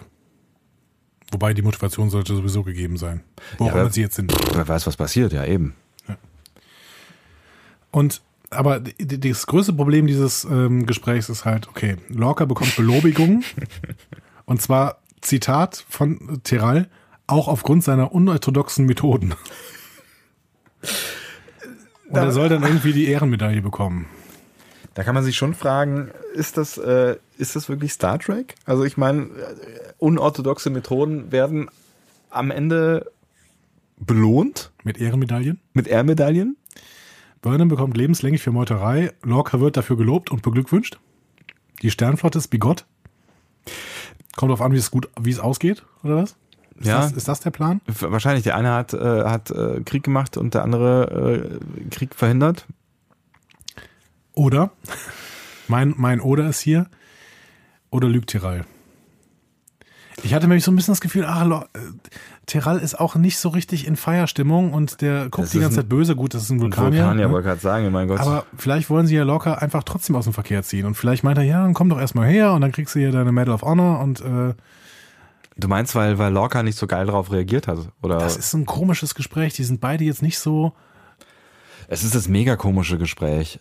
Also ich glaube, dass, dass, dass Lorca so Medal of Honor nicht so richtig interessieren. Er will halt einen Krieg gewinnen. Ähm, ich ich glaube nicht so richtig, dass, dass, dass Terral da bewusst irgendwie ihn täuschen will. Das ist, ist ja auch nicht so richtig vulkanisch, ne? Ich habe trotzdem, also vielleicht habe ich das nur im Hinterkopf gehabt, weil ich gedacht habe, das wäre das gerechtere Los. Aber ich habe trotzdem irgendwie das Gefühl gehabt, die Admiräle, die Admiralität Mhm. an sich möchte ja Lorca gern aus dem Verkehr ziehen, wenn, weil Ja, wollen Sie das wirklich? Tiral wird schon mit Cornwall geredet haben und Cornwall ihm gesagt haben, mal Lorca ist verrückt. Wir müssen den aus dem Verkehr ziehen. Ja, hat, hat Terral wirklich schon mit, mit, mit Cornwell geredet, weil die ist ja noch im Krankentransport. Ja, sie hat die Beine kaputt, nicht die Stimme. Das heißt, das erste, was sie gemacht hat, ist Terral anrufen. Ja, warum nicht? Das sind Admiräle. Da sprichst du mal miteinander. Ja, müßig. Also werden wir wahrscheinlich, also das ist so ein Ding, was sich vermutlich nie wieder auflösen wird, ähm, weil selbst wenn sie jetzt irgendwie in der nächsten Folge sofort wieder zurück in die Normaldimension kommen, ist das, glaube ich, schon Geschichte. Ja, ich weiß nicht, es kann ja durchaus auch nochmal das Problem äh, kommen, dass Lorca irgendwie sagt, ja, hör mal, irgendwie zu den Admirälen zurückfliegen, ist gerade nicht so der Plan, den ich irgendwie verfolge. Haben wir nicht noch einen anderen Plan? Wollen wir nicht irgendwie noch einen Krieg gewinnen oder so? Hier, irgendwie hat hier, hat, ist, ist hier jemand im Krieg? Ja, könnte ja sein, ne? Ja. Also ich habe wirklich das Gefühl, die Admiralität will Lorca aus dem Verkehr ziehen. Und Lorca ist akut gefährdet. Und das wäre auch verdammt nochmal richtig. Das wäre tatsächlich sehr viel richtiger und das würde mir tatsächlich auch besser gefallen, aber ich habe das nicht so gesehen beim Gucken.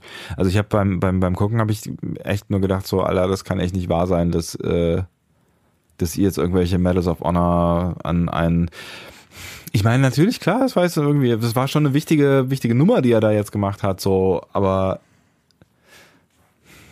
ja, das, aber ich hätte, hätte das jetzt in die gleiche Kiste wie die Saru-Nummer ge, gepackt, so. Also an, der, an Bord der Discovery darf einfach jeder alles machen. Ja, es hat nichts Konsequenzen, Hauptsache es geht gut aus am Ende. Wenn es nicht gut ausgeht, dann ist doof, dann aber auch richtige Konsequenzen. Okay, dann halten wir das mal fest und ja. dann habe ich eine andere Theorie und zwar am Ende. Aber okay. Ja, also wir halten fest, auf der Discovery der Zweck heiligt die Mittel. Ja? Das ist, ich finde, äh, das ist schon locker. Der Zweck heiligt die Mittel ist locker auf jeden nee, Fall. aber dann ist es die ganze Sternenflotte. Du hast gerade gesagt, dass es die ganze Sternenflotte ist. Das locker das ist, das habe ich die ganze Zeit zugestimmt. Ja. Ne? Aber jetzt sagst du, Terral ist das auch. Dann ist es die ganze Sternenflotte und dann müssen wir sagen, in der Sternenflotte sehen wir, der Zweck heiligt die Mittel. Ja. Gehst du da jetzt mit? Da würde ich jetzt erstmal mitgehen. Gut. Also das wäre zumindest ein, das wäre zumindest eine Theorie, wenn man sich halt die, Egal. Ja, Damit kaufst du dir gleich eine neue Theorie von mir. Alles klar. Ja? Dann, dann, dann, dann gehe ich da doch jetzt erstmal bewusst mit, egal was mein Gehirn jetzt noch macht. Gehen wir erstmal in diese nächste ähm, wunderschöne Szene. Ähm, Burnham und Tyler treffen sich in Tylers Quartier. Ja. Und erstmal beglückwünschen sie sich so halb gar, so ein bisschen. Ne? Wir, ja, Krieg ist vorbei, alles jo. cool. Das haben wir getan. Ja, du bist schuld. Ja, ah, toll. Boah, pf, boah, hm? sind wir cool. Ähm, ist so ein bisschen, ja. Aber also, Burnham will dann relativ schnell mit Tyler über Lorel sprechen. So, jetzt pass mal auf, mein Freund. Pack mal aus. Ne, so. Ja, also, ja. Äh, irgendwie auch verständlich, weil ich glaube, dass, also wenn, wenn, wenn die jetzt wirklich irgendwie so ein bisschen von füreinander was empfinden, dann ist das natürlich auch eine, eine shocking Szene für sie gewesen, ihn da so zu sehen. Also da ist ja irgendwas passiert, was wirklich sehr gruselig gewesen sein soll. Äh, und deswegen versucht sie jetzt erstmal herauszufinden, was, was, was er ihr denn nicht erzählt hat. Und wir müssen immer noch dran denken, Burnham, erste Beziehung, ne? Stimmt. Noch nie verliebt, jetzt zum allerersten Mal verliebt. Ne? Aber sehr feinfühlig dafür, sehr feinfühlig. Und sie erfährt plötzlich hier von ihrem äh, ersten Freund, ne? äh, dass er offensichtlich ihr eine krasse traumatische Nummer verschweigt hm, ähm. Ja, auf der anderen Seite wissen wir ja auch nicht so genau, wie viel, wie viel Zeit da erstens vergangen ist, wie tief diese Beziehung schon ist, weil es, das war, dieser Kuss äh, auf Pavo, der war eher schüchtern, so. Also das kann natürlich auch einfach, und dann ist es auch irgendwas, wo er nicht so richtig äh, drüber redet. Also Burnham sagt ja auch, ich beneide dich so ein bisschen über die Fassade, die, auf, die du aufgebaut hast. Ähm, das, das machst du richtig gut, so von wegen. Also man merkt es dir sonst nicht an, dass da irgendwie so krasses Zeug in dir vorgeht. Ähm, vielleicht ist das auch was, was, wo es zu früh war in der Beziehung für oder was er Tyler einfach nicht teilen will. Ja, aber was ich mich gefragt habe, ist, also Tyler erzählt ja schon, dass er gefoltert worden ist, aber erzählt er denn auch, dass diese Folter mit, also sexualisierte Gewalt war? Ja, ja, das erzählt er. Lorca erzählt er das. Er nee, nee, nee, das den anderen auch. Er, er erzählt das, erzählt das in dem, in der Szene, erzählt ja, in der Szene jetzt, ja. Ach so. davor, meine ich. Ach so, davor. Weil das ist ja schon eine Information, die du als Freund auch gerne hättest, so. Vielleicht auch, wenn es gerade in die Richtung geht, aber wir können vielleicht irgendwann intim miteinander werden und das könnte eventuell ein Problem werden. Aber das hätte man ja vielleicht dann auch noch dann lösen. Oder vielleicht hofft er darauf, dass es vielleicht kein Problem wird oder was weiß ich. Waghalsig. Es ist, keine Ahnung, ich kann, ich, was weiß ich, wie ich mich verhalten würde, wenn ich gefoltert werden würde. Ich hoffe, ich werde es nie herausfinden, aber irgendwie kann ich das nachvollziehen, dass er da jetzt erstmal keinen Bock hat, als erstes in, in so einer Verliebtheitshause mhm. dann mit Michael drüber zu quatschen. Ja, aber äh, keine Ahnung. Also ich würde mir da schon mehr Ehrlichkeit wünschen, wenn ich Michael wäre, zumal vom ersten Freund und so. Ne? Und Klar, aber wäre wär vielleicht ja auch noch gekommen. Vielleicht wäre es ja irgendwann noch Thema gewesen. Maybe.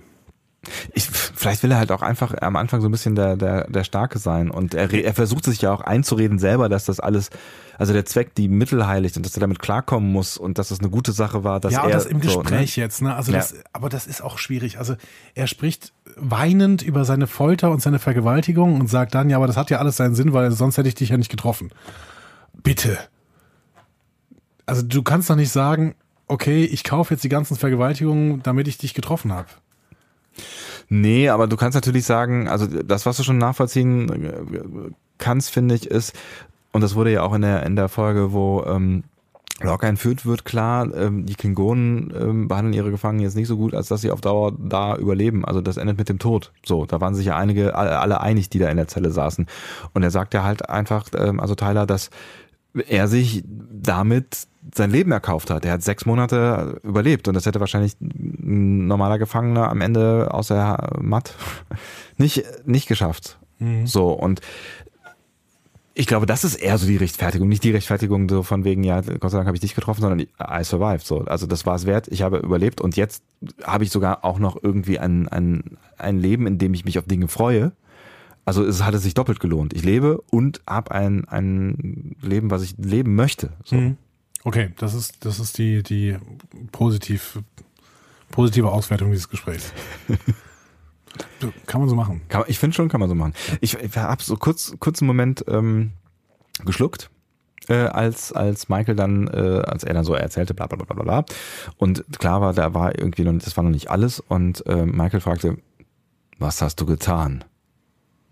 Mhm. Und da dachte ich kurz, und jetzt geht's los. Was hast du gedacht?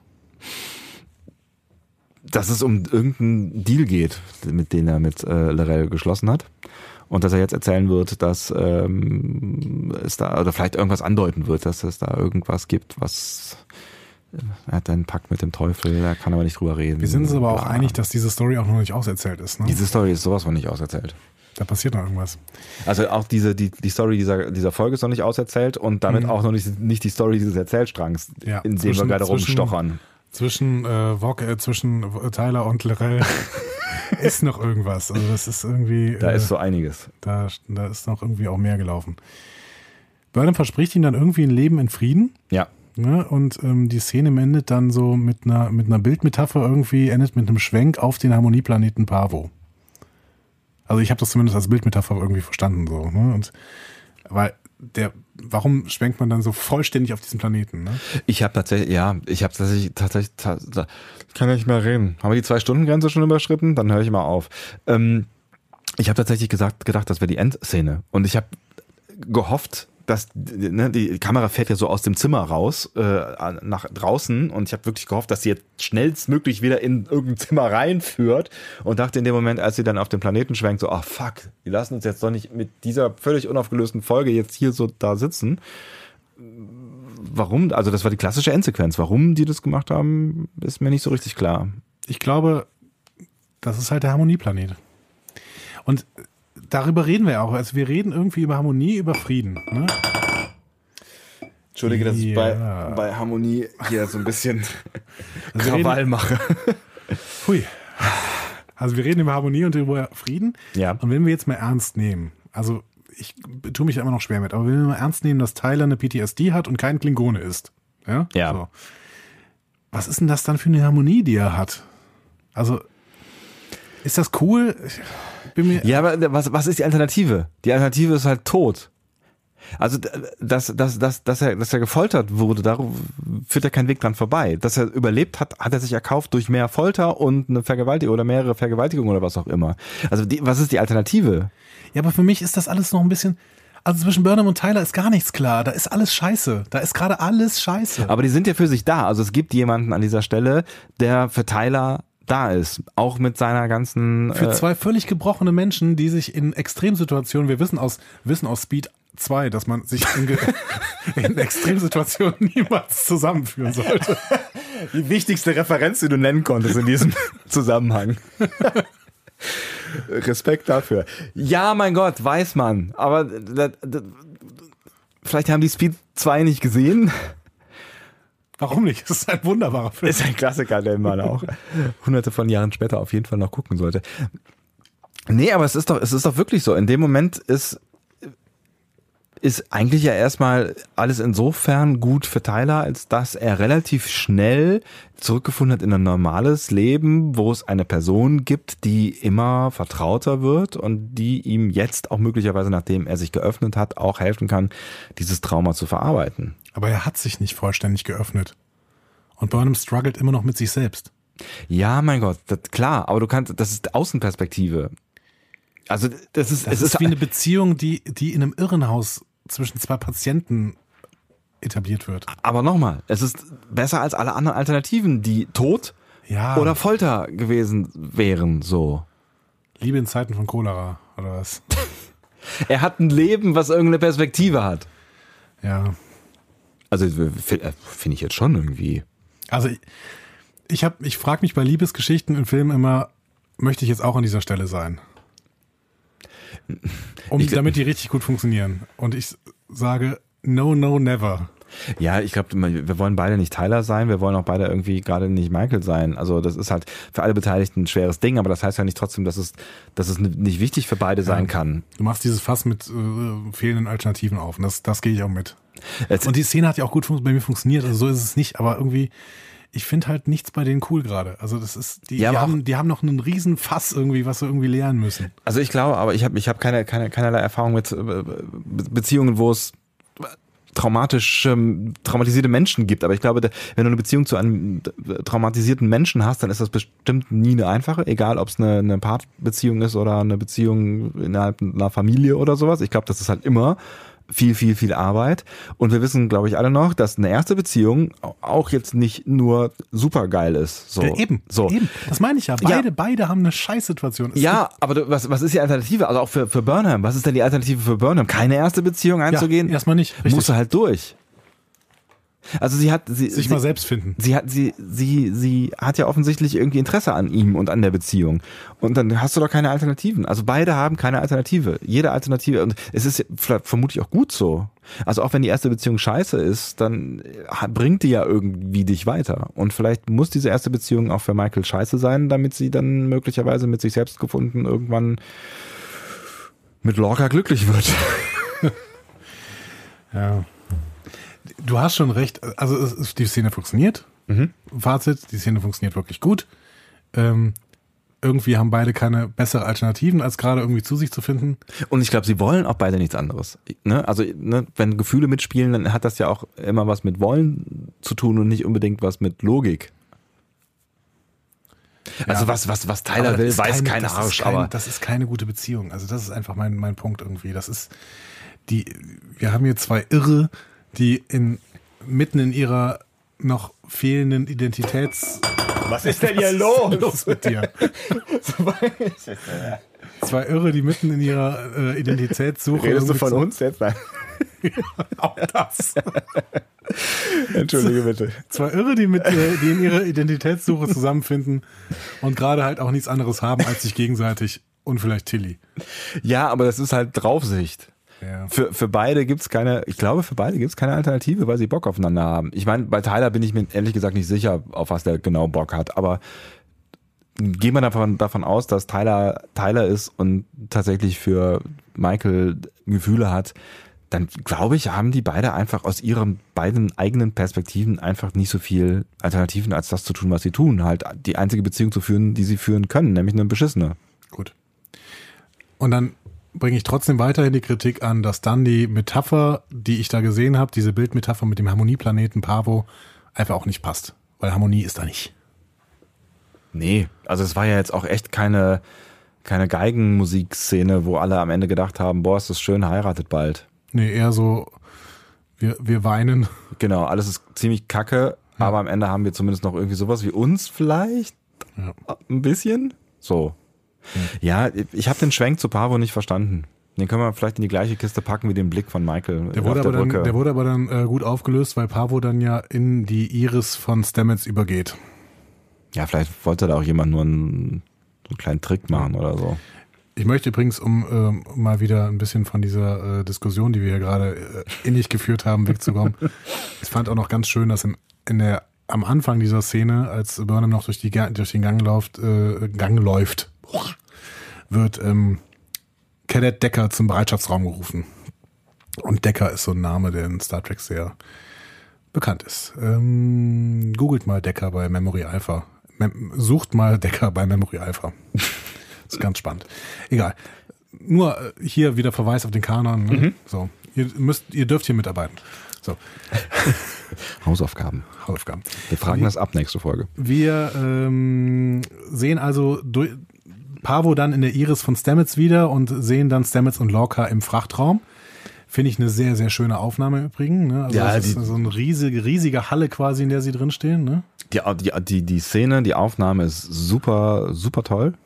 Ähm, die Szene ist die, mit der ich am meisten Schwierigkeiten habe in dieser Folge. Weiß ich nicht. Also Lorca möchte Stamets gerne die Medaille geben und dieser lehnt aber ab. Ähm, sa- sagt ihm dann ja und ähm, wir springen jetzt zurück und dann erforschen wir die Galaxis, weil ähm, Stamets bietet ihm auch an, ja, wir können springen, ne? Und Lorca sagt erstmal, ja, aber wir, du kannst dich auch erstmal holen und Wir sowas. können ne? auch Warp fliegen, so. Genau. Ja. Und Stamets sagt, nein, wir sind jetzt vielleicht noch in Gefahr und deswegen springen wir und hier One Last Jump, ne? Ähm, dass das nicht funktioniert, kann man jetzt schon sagen. Ähm, Ja, aber- aber, warum? Also, ja, erzähl erstmal weiter. Ja.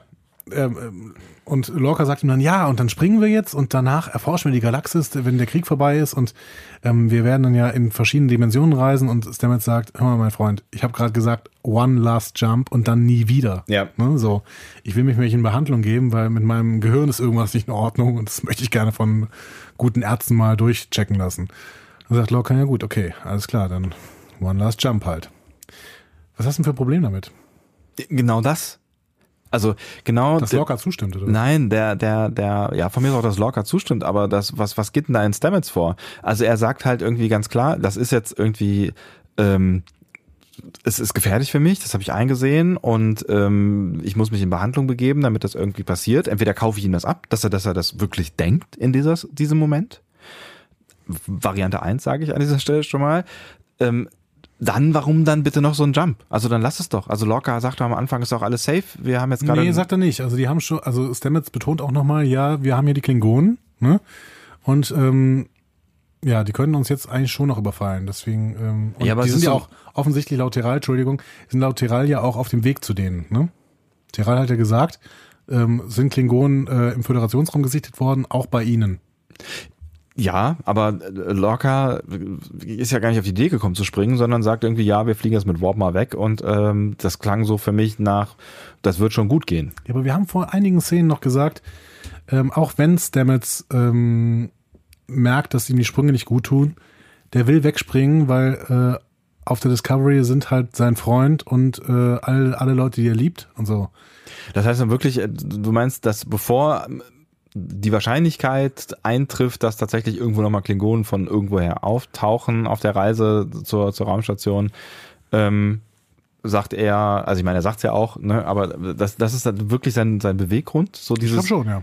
Aber kaufst du ihn denn an der Stelle ab, dass ähm, er sich wirklich in Behandlung geben will? Also dass er wirklich um seine, seine Situation besorgt ist? Oder glaubst du, dass er vielleicht auch schon ahnt, dass äh, das nicht mehr lange mit ihm gut geht?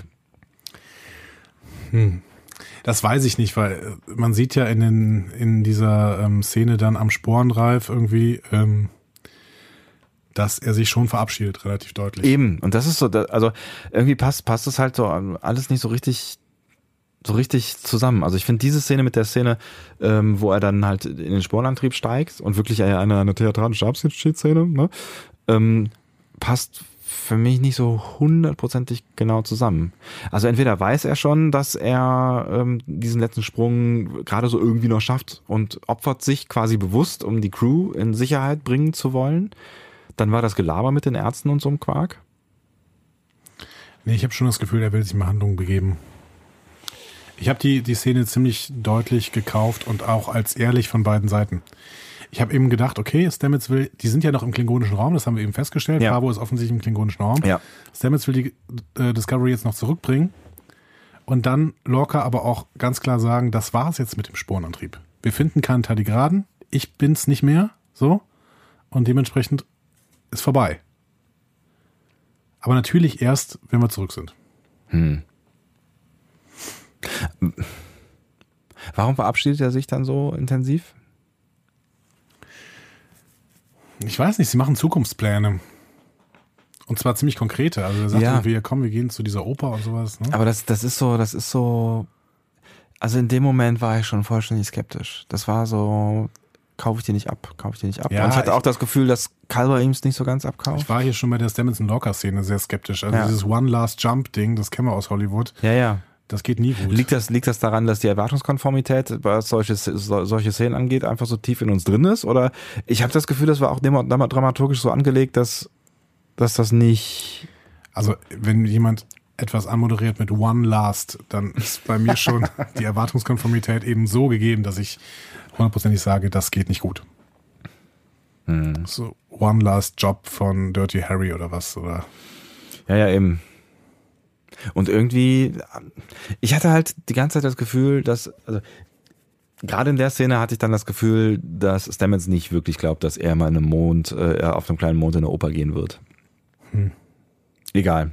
Wir werden es, also, pff, weiß ich nicht. Ich, also ich hatte da irgendwie das Gefühl, er, er ist sich bewusst darüber, dass er sich jetzt opfert. Opfert oder in eine Dimension geht, in der er vielleicht auch gerne ist.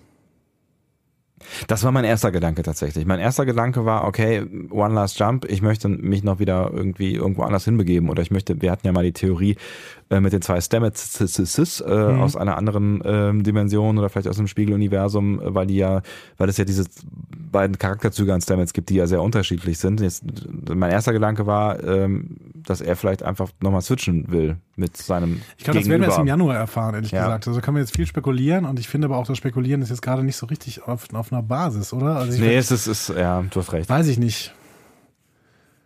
Also ich möchte jetzt auch nicht die Freude an Spekulationen nehmen, aber mir, mir fällt dann jetzt nicht mehr so viel zu ein. Nee, gesagt. es ist, es ist tatsächlich. Ähm Vielleicht fällt dir noch was ein. Hast du eine Theorie irgendwie? Ja, ich war, ich war einfach nur so ein bisschen, ich war einfach nur, das war der Ausgangspunkt, ich war einfach nur so ein bisschen, so ein ganz klein bisschen lost in dieser Szene. Also ich fand, ich fand's alles äh, traurig und gut gemacht und so, aber ich habe ich hab nicht so hundertprozentig die Motivation verstanden von Stamets, diesen Sprung noch zu machen. Aber wenn du mir glaubhaft versicherst, du kennst ihn gut und du sagst, äh, er, hatte, er hatte das Wohl des Schiffes äh, vor allem im Sinn und wollte seinen, seinen äh, Lebenspartner auch in Sicherheit bringen, dann ist das schon auch was, was ich kaufen kann. Das war meine Deutung. Ja. Ich weiß es auch nicht. Vielleicht erfahren wir im Januar, dass das alles völliger Quatsch war und du recht hattest. Wäre Aber nicht das erste Mal. Wenn, äh, natürlich nicht. Aber auch du hattest ja schon häufiger mal recht. Sehr schön. Äh, Kommen wir zu wirklich, wirklich wichtigen Dingen. Mein historische Gott, man kann Szene, sich ja historische echt, man kann sich ja an vielem aufhalten. die nächste Szene ist historisch, mein Freund. Ja. In der Nacht hat Tyler einen Albträum und er träumt von Sex mit Lorel. Rar. Rar. Rar. Also wir sehen die erste relativ explizite Sexszene in Star Trek. Ja. Ähm, wir sehen auf jeden Fall weibliche Nippel. Klingonische. Sind immer noch weibliche Nippel. Ja, ist korrekt. Äh, und das ist übrigens auch die WhatsApp-Nachricht, die ich dir gestern geschickt habe. Das ist korrekt.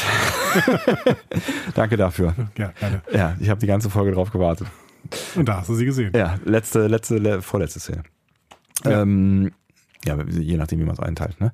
Ähm, ja, es war, war, war so ein bisschen gruselig, ne?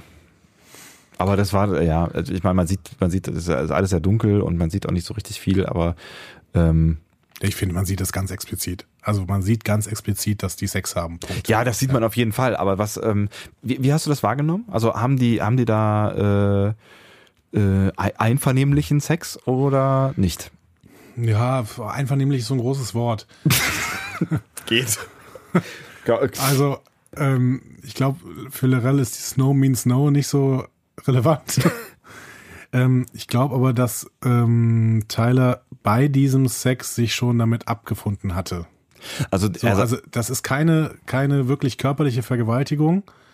Also doch, es ist eine körperliche Vergewaltigung. Wie drückt man das denn am besten aus? Also sie, sie, sie, sie hat ihn nicht festgeschnallt, sondern das ist ja das, was, was Tyler dann auch eben zu Michael gesagt hat, da kurz davor, ähm, dass er das so ein bisschen provoziert hat dann auch. Also als er gemerkt hat, dass Lirel auf ihn steht, sexuell, hat er es auch so ein bisschen provoziert, um in der Hoffnung, dass er sich damit Zeit erkauft. Das heißt, er hat das über sich ergehen lassen, könnte man dann so sagen.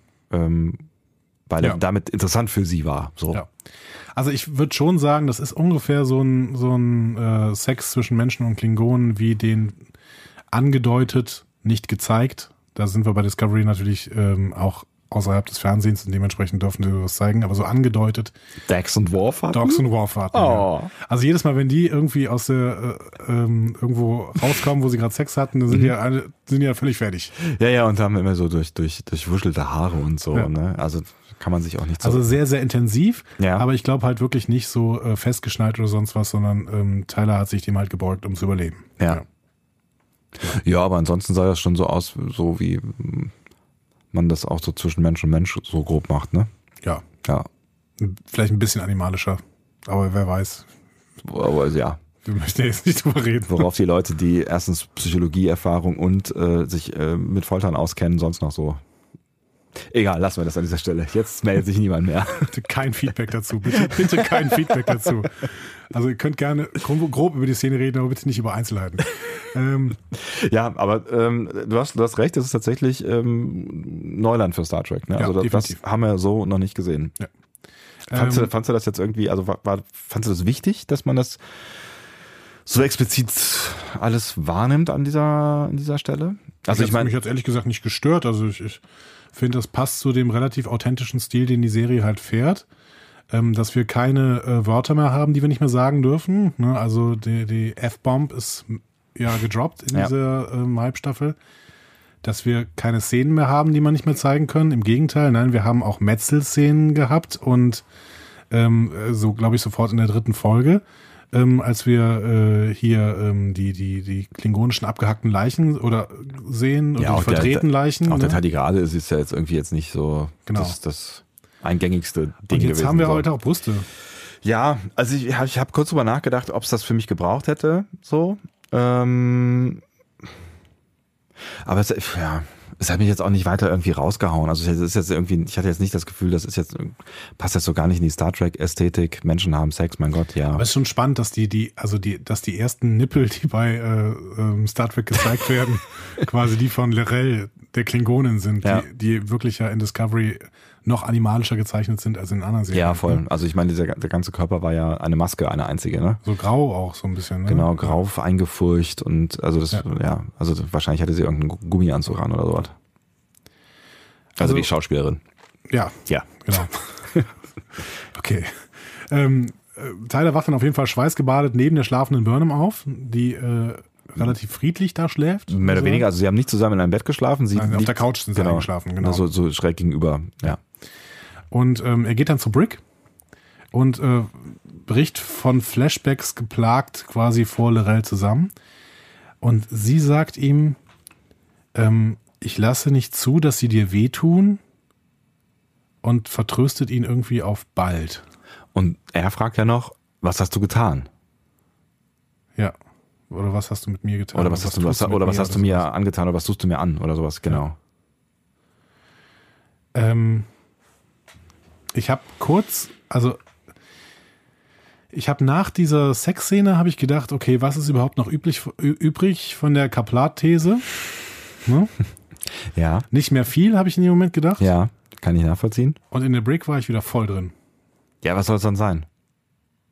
Also ich meine, es kann alles Mögliche sein. Ich habe jetzt auch gedacht, so, ähm, äh, es kann natürlich auch sein, dass er einfach ähm, gebrainwashed wurde, so, ne? Also dass, dass Dass die beiden wirklich verliebt sind oder was? Und er das nicht will. So dieses äh, Stockholm-Syndrom. Helsinki. Welche Stadt war es nochmal? Stockholm? Stockholm. Stockholm. Ähm, ja, oder, oder das. Ich weiß, also es ist tatsächlich, es es spricht natürlich vieles für die, für die, ähm, für die Kaplan-Theorie an der Stelle. Aber ich, es kann natürlich auch echt einfach sein, dass, dass sie ihn gebrainwashed hat, zum Beispiel, und dass er quasi sowas wie, wie ein Schläfer ist, so, und er dadurch seine Flashbacks vielleicht mehr an Erinnerungen zurückbekommen hat, als wir gesehen haben. Meinst du, die zeigen uns dann die halben Flashbacks? Das wäre aber sehr fies. Oder tatsächlich gibt's da sowas wie, wie Gefühle. Also vielleicht sind, sind, sind die wirklich irgendwie miteinander. War, war eher meine Interpretation erstmal, Mhm. ne, dass irgendwie, dass wir haben, äh, also wir haben Gefühle bei Tyler, die er nicht haben will. Ne? Also er Aber will, also ich, ich, ich gehe ja mit allem, allem irgendwie mit, aber also was, dieses, was tust du mit mir, das finde ich halt echt. Das ist schon, also ich war, wie gesagt, mich hat das voll wieder in die Kaplar-These reingeschmissen und ich habe sofort gedacht, okay, im Prinzip hat Lirel, wartet Lirel auf den richtigen Moment, um den Schläfer wieder zu erwecken. So. Wenn es ein Schläfer ist. Oder um wirklich, ähm, quasi ihn herauszuholen. Vielleicht weiß er auch einfach. Also ich hatte ja eher das, das Gefühl, er weiß irgendwie Bescheid. So, also er ja. weiß, er weiß Bescheid. Ähm, er weiß halt auch, dass dass er mit Informationen angefüttert wurde, irgendwie die ihn authentisch machen. So, ne? Also er hat ja dieses diese diese ähm, dieses, diesen Tyler-Charakter quasi eingepflanzt bekommen, irgendwie, wie auch immer das funktioniert. Also offensichtlich auch inklusive dieser Flashbacks, vielleicht auch, um authentisch zu sein. Also mhm. vielleicht hat man halt dieses komplette Tyler-Ding in seinen Kopf äh, gesetzt und äh, er weiß aber trotzdem noch, dass er Vog ist in Wahrheit. Und deswegen, also das ist ja eigentlich so, also für mich wäre das so die Erklärung, die als allererstes auf der Hand liegt. Und deswegen sagt er halt hier irgendwie sowas wie, äh, ähm, Vielleicht auch, weil er mit diesem menschlichen, mit dieser menschlichen Art, Probleme zu verarbeiten, vielleicht gibt's ja bei den Klingonen keine posttraumatischen Störungen oder sowas, nicht so richtig äh, zurechtkommt. Ähm, sagt er dann oder fragt er sie dann, ey, was machst du mit mir, Alter, was so und sie sagt, ich lass nicht zu, dass man dir wehtut und so, ich hole dich da bald raus, Klammer auf, Klammer zu und alles wird gut, so. Ja, oder er fragt sich halt, warum setzt du mir die ganze Zeit Trigger-Momente? Weil er, er weiß nicht, dass im Prinzip diese Trigger-Momente darauf hinauslaufen, dass Lars Lerell nur ein besonderes Wort sagt und er dann komplett wieder ähm, zum inner, innerlich zumindest zum Klingonen wird. Also er kann nichts damit anfangen, dass Lorel diese große Wirkung auf ihn hat einfach. Weißt du noch genau, was er gesagt hat? Was er fragt er, was machst du mit mir oder was hast, hast du mit mir gemacht? Was hast du mit mir gemacht, oder? Ich glaube schon. Weil dann könnte sich das natürlich auch einfach so auf seine Folter beziehen. Die Geste ist halt strange. Also diese, er kniet ja nieder, ne? Also es mhm. ist ja so eine, so eine Unterwürfigkeitsgeste irgendwie. Die man nicht braucht, weil sie ist ja in der Zelle. Ne? Die man also. nicht braucht, genau. Er kniet nieder und fragt, was hast du mit mir gemacht? Das ist halt, also ich finde die Szene ja großartig, ne? ja. Ne? weil Lorel macht, Lorel ist hier in der Zelle, ne? Sie hat überhaupt keine Aktien mehr eigentlich, ne? Und trotzdem hat man das Gefühl, sie, die, in, sie ist in Control. Sie ist komplett in Control ja. ne, von allem. Ne? Und ja. keiner hat so viel Macht wie Lorel. Obwohl sie in der Zelle sitzt mit so irgendeinem so komischen Strampler an. Ne? Ja. Also, ähm, ja, hat super gut für mich funktioniert. Ja, mega. Die spielt großartig, diese, ähm, die Lorel-Darstellerin. Ich glaube, Mary Kievo heißt sie. Oder ist das die Tilly? Ich nee, nee, die Mary Kievo, genau. Ähm, die, die spielt toll ja. ne, unter ihrer siebeneinhalb Kilo schweren Maske. ne? Ähm, und äh, äh, Shazad Latif spielt auch toll, ne, weil er komplett gebrochen wirkt in diesem Moment. Ja. Man weiß auch nicht so richtig warum. Ähm, da ist ganz, ganz viel Mystery dabei. Also mir hat das super gut gefallen. Ich war wieder in der Kaplar-These. Ich war wieder dabei, dass wir jetzt quasi hier Wok äh, gegenüber Lorel haben und Wok mit seiner Situation struggelt, tierisch. Ja, also das, das war, es waren schon auch meine Gedanken. Und äh, ich fand die Szene auch großartig und ich finde es toll, dass wir, dass wir, dass wir tatsächlich hier, also das, egal was jetzt passiert, ähm, ja, vielleicht erinnerst du dich noch an Zeiten, wo wir überlegt haben, ob die, ob die Writer sowas überhaupt auf dem Schirm haben. Also dass sie sowas überhaupt machen oder ob die uns da nur irgendwelche Brotkrumen hinwerfen, ähm, weil sie Spaß dran haben. Also ob die überhaupt so weit denken, dass sie solche Verschwörungstheorien mit einbauen. Wir können an der Stelle festhalten, es gibt eine Verschwörungstheorie. Wie sie aussieht, wissen wir noch nicht. Ob's genau. das, ne, ob, das, ob das jetzt wirklich Wok ist oder so, aber es gibt, da ist irgendwas passiert zwischen den beiden, ich was auch die, immer. Ich möchte die Writer noch nicht komplett entlasten, ja. weil ich gerade das Gefühl habe, dass die Stamets-Geschichte zumindest noch nicht hundertprozentig kohärent ist. Ja. Weil irgendwie, wir sehen jetzt hier etwas völlig Physisches mit dem, ähm, mit der weißen Gehirnmasse, da kommen wir gleich ja drauf. Ja. Aber warum, wir sind immer noch nicht am Ende, stimmt. Was, was das mit diesem Spiegel auf sich hatte in der ähm, Das muss noch 4, auserzählt werden. Das muss irgendwie erklärt werden. Ja. Ansonsten ähm, haben wir hier einen losen Handlungsfaden, der irgendwie verläuft. Aber ich bin jetzt tatsächlich deutlich optimistischer. Nach, ja. nach, nach dieser, gerade nach dieser Szene habe ich das Gefühl, da, da ist noch irgendwas Großes Ganzes, was die in der Hinterhand haben, was sie uns jetzt gerade so scheibchenweise zuwerfen. Genau. Tyler ist von Anfang an ähm, nicht ehrlich geschrieben. Ja. Ne, er ist von Anfang an mysteriös geschrieben. Sie haben ihn gut in die Crew gebracht und gleichzeitig immer noch so einen Raum für Spekulationen gelassen und sie lösen die Spekulationen auf. Ist denen hoch anzurechnen, finde ich. Absolut. Ja. Und ja, noch nicht jetzt, aber äh, sie ja, werden. Wir haben ja auch ja. noch eine halbe Staffel. Ja, ja, genau. Sechs, sieben Folgen oder was, ne? Sieben Folgen, glaube ich. Sieben Folgen, ja. genau, ja. Also recht, ne? Okay. Ja. Ähm, Gehen wir noch in die letzte Szene oder möchtest du noch was zu der. Ja, nee, ach, ich, glaub, ich glaube, da kann man jetzt viel, viel drüber spekulieren an der Stelle, was es alles sein könnte, aber wir können ja auch an der Stelle festhalten, es gibt noch keine stichhaltigen Beweise für irgendeine Theorie. Nur wissen wir, dass irgendwas, irgendwas ist da gelaufen. Oh. In welche Richtung? Und irgendwas wird laufen. Irgendwas wird laufen. Soon. So. Soon. Ähm, letzte Szene. One Last Jump. Das musste schiefgehen. Stamets verabschiedet sich nochmal mit dem Ausblick auf Zukunftspläne, nämlich La Boheme in einem außerirdischen Opernhaus Ja. ähm, von Culber. Doch dann geht der Sprung schief. Stamets schreit auf, die Discovery verdreht sich irgendwie irgendwo hin und es bilden sich sogar Eiskristalle am Sporenantrieb. Ja. Finde ich ganz interessant. Sind die Sporen irgendwie abgestorben oder sowas? Kann sein, ne? Wir wissen es nicht. Was da genau passiert ist, pff, Dann geht die Tür vom Sporenantrieb auf. Stamets fällt aus dem Sporenantrieb. Er hat verblasste Augen irgendwie, ne? also völlig weiß. so ein bisschen, sieht so ein bisschen aus, wie wenn Jordi den, den äh, hier Visor abgenommen Stimmt, hat. richtig, genau. Ja. Wie Jordys Augen, ja. Ja. Und er stammelt dann irgendwas von so vielen, äh, also er stammelt irgendwas von so vielen, die er alle sehen kann. So viele and I see them all oder sowas. Ja, ja, ja, genau. Ja, und dann g- gibt's ja diesen Zoom auf die Augen und man sieht halt, dass er eigentlich wahrscheinlich nichts sieht. Also er sieht irgendwas vor seinem, seinem inneren Auge. Was er sieht, wissen wir nicht. Oder er ist gar nicht da. Ja. Auf jeden Fall, ähm, genau. Culber und Tilly sind ziemlich panisch, äh, zu Recht, ne? Weil äh, offensichtlich Sieht- ja. ist da was richtig schief gelaufen. Sieht nicht so richtig gut aus, ja. Und auf der Brücke weiß auch keiner, wo die Discovery ist. Also Kalber erklärt es dann noch irgendwie oder versucht irgendwie zu erklären, was passiert ist, aber so richtig gecheckt habe ich das nicht. Er sagt dann wieder irgendwas mit der weißen Gehirnmasse und er sieht jetzt irgendwie, da ist jetzt ja, Hyperaktivität, ne? Ja. Hyperaktivität in der weißen Gehirnmasse. Ja. Ja. Was das jetzt genau bedeutet, für ihn weiß ich ehrlich gesagt nicht. Also da, damit werden wir ja dann am Ende auch alleine gelassen. Ne? Also ob, ob Stamets jetzt wirklich, also ob das Lebensgefahr ist, ob er gerade irgendwo anders hin driftet, ob, ob das jetzt, also, wissen wir alles nicht. Ne? Nee, genau. Aber wenn man mal ähm, dran erinnert, was ich da im Spektrum der Wissenschaft gehört habe, die weiße Substanz des Gehirn äh, ist für Verstandesarbeit, soziale Kompetenz und Lernerfolg ähm, ziemlich maßgeblich, dann wird da gerade einiges mit dem Gehirn von Stamets passieren. Und Das heißt, im Zweifel könnte es sein, dass er, dass er verrückt wird oder sowas. Who knows? who knows? Ja, verrückt. Ich weiß gar nicht, ob das bis hier ist. Ja. Wir reden über eine Ja, Serie. bist, ja.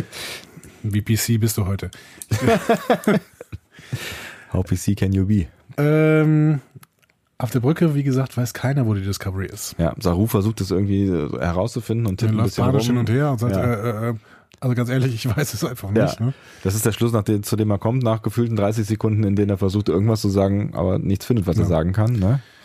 Aber schön ist auch halt, Lorca guckt raus und sagt, Mr. Saru, was sehe ich, was sehe ich mir da an? Ja. Äh, das hat er, glaube ich, schon mal irgendwann gesagt. Ne? Ähm, ich weiß gar nicht mehr wann. ja, weiß ich auch nicht mehr genau. Was sehe ich mir da an? Wann hat er das jetzt schon mal Was sehe ich gesagt? da? Auf was, ja. Oder war das, war das, war das Giorgio?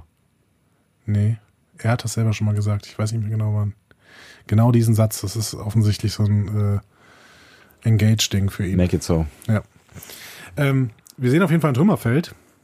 Vielleicht von klingonischen Schiffsteilen. Lorca spekuliert zumindest, sind das klingonische Schiffsteile? Was sie ja erwartet haben, war ursprünglich mal eine Raumstation. Die ist auf jeden Fall nicht da. Genau, aber sie wissen auch gar nicht, ob sie über- überhaupt an dem Ort sind, wo die Raumstation sein sollte. Ne? Ja, also offensichtlich kann Saru überhaupt gar nicht null bestimmen, wo sie sind, was Genau. möglicherweise daran liegt, dass sie einfach nicht da sind, wo sie sind. Ich habe mal ein bisschen geguckt, ob Sein die sollten. Schiffsteile irgendwie identifizierbar sind. Sind sie für mich zumindest nicht. Wir sehen rote Schiffsteile, das können durchaus klingonische sein. Mhm. Ja, Ähm, wenn wir mal eine Theorie Richtung Spiegeluniversum gucken, terranische sind es nicht. Die terranischen müssten blau sein. Also nur also ja, ne, früher. zumindest, zumindest laut den früheren. Ja. Ähm, ja, ich weiß es nicht genau, ähm, was wir, was wir hier jetzt wirklich sehen. Ne? Und ähm, ich weiß nicht, was das jetzt für eine Serie wird. Vielleicht sind wir, sind wir vielleicht im Delta-Quadranten und müssen jetzt durch das äh, durch die Region der Borg äh, zurückfliegen. Oder? Ja. Wie, äh, wie, wie schnell ist die Discovery eigentlich? Also Warp 5 sind wir Warp schon 5, geflogen. wahrscheinlich Das war's 5. wahrscheinlich auch noch, ne? Viel schneller dürfte er nicht sein. Und äh, die, die äh, Voyager hat mit Warp 12 hätte sie 60 Jahre, ein bisschen mehr als 60 Jahre gebraucht, um keinen zurückzukommen. Warp 12. Ne, was war denn das? Warp Neun. 10, Warp 10 ist das Ma Maximum. Oh, genau. Warp 9, Warp 10 er hätte 70 Jahre gebraucht. Wann komme ich denn auf 12? Ich weiß nicht. So eine schöne Zahl. Das ist ein schön, das ist ein Dutzend. Warp Dutzend. Weiß ich nicht genau. Wie schnell war die Enterprise? Sieben, glaube ich. Ja, bei acht hat es immer so gewackelt. Ne? Dann hat Jordi gesagt, wir können das nicht. Und das geht auf gar keinen Fall. Da gab es eine, eine Folge, wo sie mal so übertrieben schnell geflogen sind. Aber die Voyager hat, glaube ich, gesagt, Warp 10 ist eine ähm, rein logische Grenze. Weiß ich nicht mehr, kann sein. Ja, ja. Also außer dem Slipstream-Dings da. Ja. Ähm, ja, aber das ist natürlich Quatsch. Also wir sind sicherlich nicht im Delta-Quadranten. Aber die Frage ist, wo wir sind. Ne? Und ähm, Es sieht ja auch so ein bisschen anders aus, weil, ähm, habe hab ich das falsch in Erinnerung, aber so richtig viele Sterne gibt's da nicht, ne? Es sieht also ein bisschen dunkler aus, finde ich, als, als die da so rausgucken. ja, man sieht halt ganz viele Schlachtteile. Also Ja. ich habe keine großen Sterne gesehen, aber vielleicht war es auch nicht so wirklich zu sehen, weil einfach ein großes Chaos war. Ne? Da schwebten ja auch so Einzelteile rum irgendwie. Ja. Ähm, ja, keine Ahnung. Es liegt natürlich nah, wenn wir jetzt mal zusammenpacken, ähm, dass Jonathan Frakes der ähm, Regisseur der nächsten Folge ist, dass Jonathan Frakes relativ früh gesagt hat, wir werden uns im Spiegeluniversum bewegen, dass wir uns jetzt in einer, vielleicht in einer anderen Dimension bewegen, denn wir haben ja gesehen, dass, dass, äh, dass diese Sprünge multidimensional ablaufen, dass der Tardigrade multidimensionales Tier ist, dass Stamets in eine andere Dimension reinschauen kann, das hat Lorca in dieser Folge nochmal bestätigt. Es liegt nahe, dass wir uns jetzt in einer anderen Dimension befinden und es liegt nahe, dass wir uns im Spiegeluniversum befinden, aber so einen Hinweis darauf haben wir noch nicht. Ja, aber ja, also wir, wir wissen, genau, wir wissen es halt noch nicht. Ich finde Hinweise haben wir eine ganze Menge. Ja, also stimmt, Hinweise haben wir, aber- Du hast, du hast die gerade ja schon aufgezählt und ich finde, der, der, der deutlichste Hinweis war halt am Anfang der Folge einfach dieses ähm, Ding, als Lorca äh, Stamets gezeigt hat, hier, ich habe die Daten gesammelt und äh, habe verstanden, dass es hier Paralleluniversen gibt, mit denen man über das, in, den, in die man über das Myzel-Netzwerk irgendwie reisen kann. So. Und ähm, ich finde, das, das liegt halt schon sehr auf der Hand, dass genau das halt gerade passiert ist. Aber Mehrdimensionalität schließt ja oft auch Zeit ein. Bist du dir sicher, dass wir hier keinen Zeitsprung gemacht haben? Denn ich möchte nochmal dran erinnern, was Brian Fuller eigentlich machen wollte mit dieser Serie. Der wollte ja irgendwann mal gerne eine Anthology-Serie basteln, die das Star Trek-Universum in verschiedenen Zeitpunkten einfach mal ein bisschen erzählt. Aha.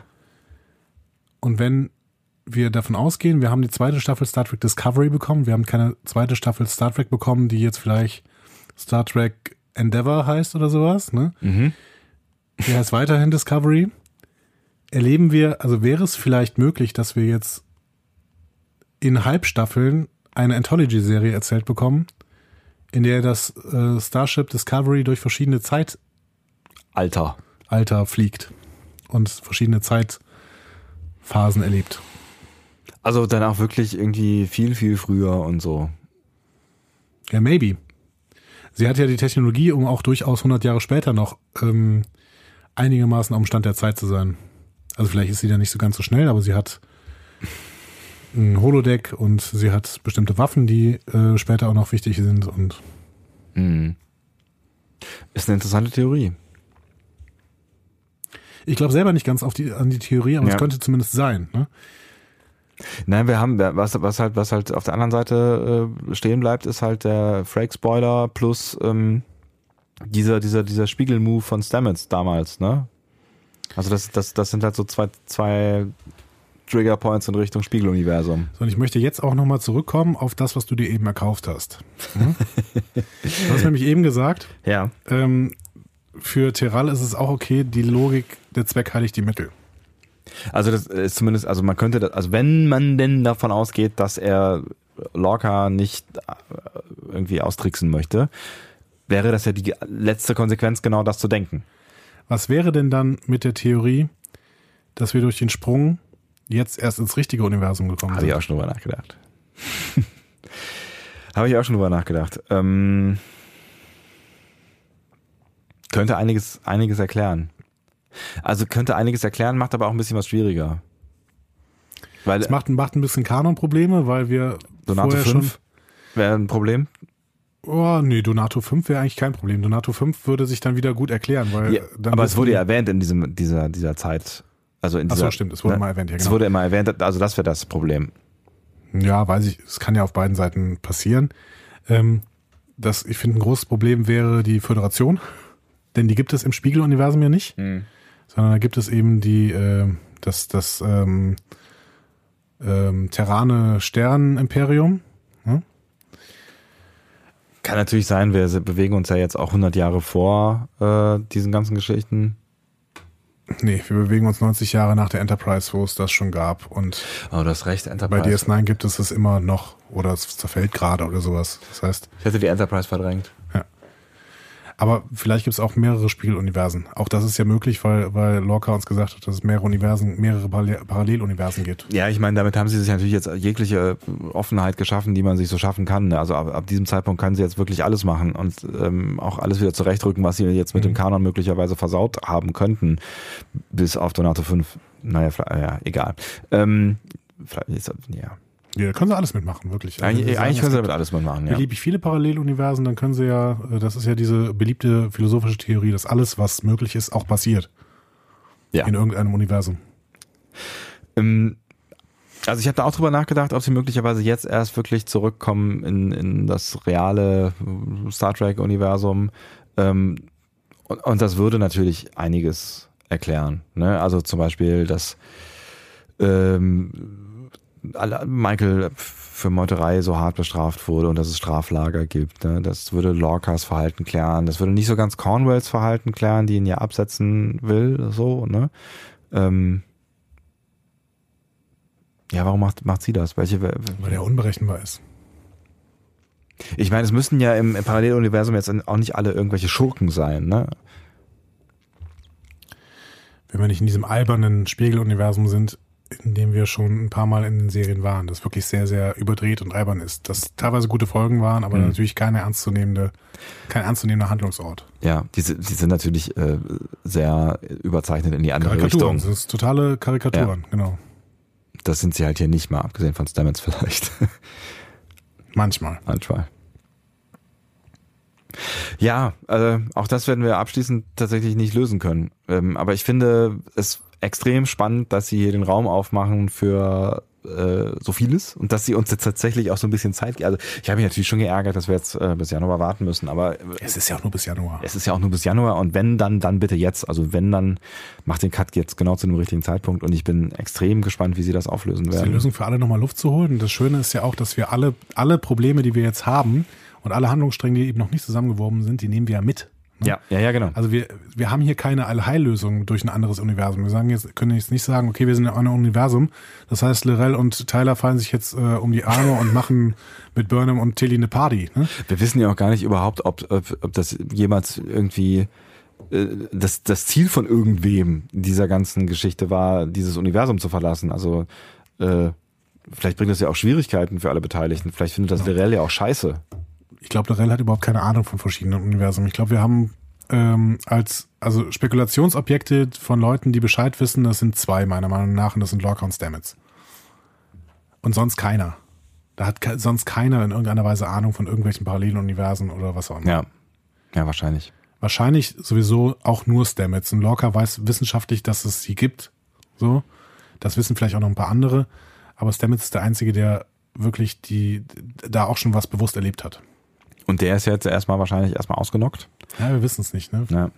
Ja, aber dramaturgisch würde das vermutlich erstmal Sinn ergeben, dass Stamets jetzt nicht wieder sofort zurückspringen kann. Und dass es da irgendwie mit Calva erstmal noch irgendeine Methode entwickelt werden muss, dass Stamets wieder fit wird oder so. Also irgendwie, also ich würde jetzt, ich habe ja keine Ahnung, es kann natürlich sein, dass das alles in einer Folge wieder aufgelöst wird, aber ich würde jetzt vermuten, dass wir uns eine Weile in diesem ähm, Paralleluniversum, whatever that means, aufhalten werden und eine Lösung gefunden werden muss. Aber du bist dir schon sicher, dass wir uns jetzt in einem Paralleluniversum ziemlich, befinden. ziemlich, Okay. ja. Ich glaube das auch. Ich würde aber diese Zeitsprünge noch nicht hundertprozentig ausschließen. Aber Das finde ich eine spannende Theorie. Also natürlich auch gerade gerade mit dem, was du äh, zu, zur Geschichte der Entstehung der Serie gesagt hast, ist natürlich äh, eine spannende Theorie. wir wissen nichts. Wir wissen ist- nichts. das ist Das ist, echt geil. Das ist Wir- schön. Wir haben uns wir haben uns einen Arsch abdiskutiert hier. Und äh, haben, glaube ich, jetzt auch äh, unseren All-Time-Rekord aufgebaut. Echt? Ich weiß nicht genau. Diskutieren wir schon so lange? Ich habe das Gefühl, das ist gar nicht so. Also die, ich würde vermuten, an die 230-Grenze sind wir jetzt gekommen. Oh je, und das ohne Feedback. Und das ohne Feedback. Gefällt euch das? Wollt ihr das wirklich? Na gut, die, die jetzt noch da sind. Hallo. Hallo. Echo. Das, was wir jetzt eigentlich noch machen müssen, ist äh, die Folgenbewertung. Aber ich meine, wir haben sie jetzt schon sehr ausführlich ausdiskutiert. Das heißt, äh, vielleicht schaffen wir das, ein, ein, ein kurzes Fazit zu finden. Wer ist denn dran? Ich? Ich weiß gar nicht mehr genau. Du? Ja? Oder? Nee, du bist dran. Du hast, du hast beim letzten Mal. Äh nee, hast du, nee, nee, nee, hast du nicht. Du hast beim letzten Mal angefangen und hast mir die vier erzählt und dann habe ich dir gesagt, äh, nee, Quatsch, das ist die sieben. Ja, ja, ja, richtig. So war's. Ähm, genau. Ich sage jetzt hier, ähm, wir hatten eine Folge, die mich relativ schnell in ihren Bann gezogen hat, bei der ich auch beim ersten Gucken an zwei, drei Momenten ein bisschen gestolpert bin. Diese Lösung des, äh, wie, wie enttarnen wir schnell alle klingonischen Schiffe, war mir wirklich auch beim ersten Gucken sofort so ein bisschen albern.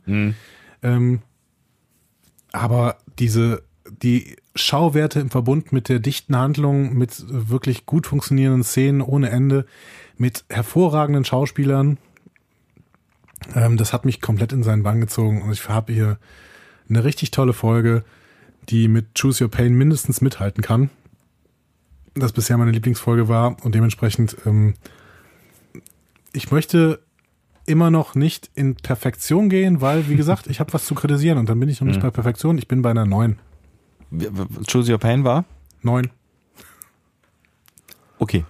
gerne. Habe ich schon mal eine 9 gegeben? Ja. Für? Choose Your Pain und Lethe.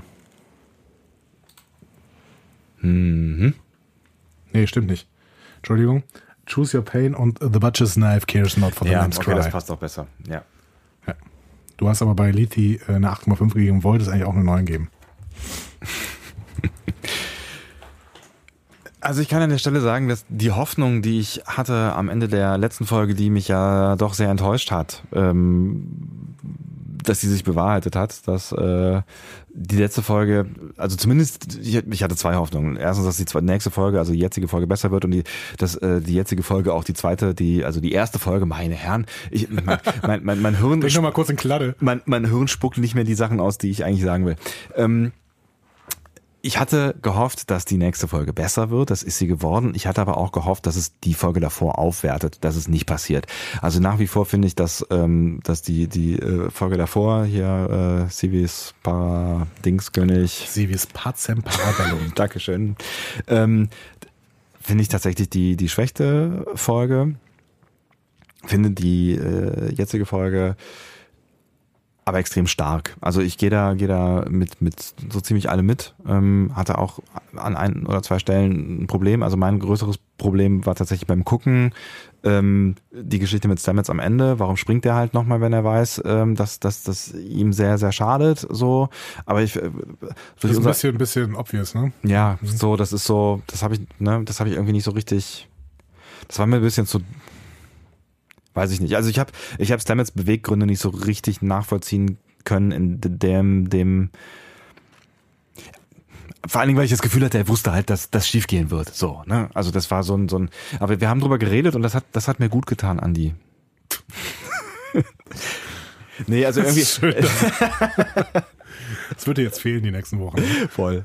Nee, also jetzt so, nachdem wir so ein bisschen drüber gesprochen haben, ähm, äh, ja, vielleicht ist es tatsächlich so gewesen, dass er einfach ähm, die Crew und, und auch seinen, seinen Lebenspartner retten wollte und deswegen ähm, passt das am Ende schon.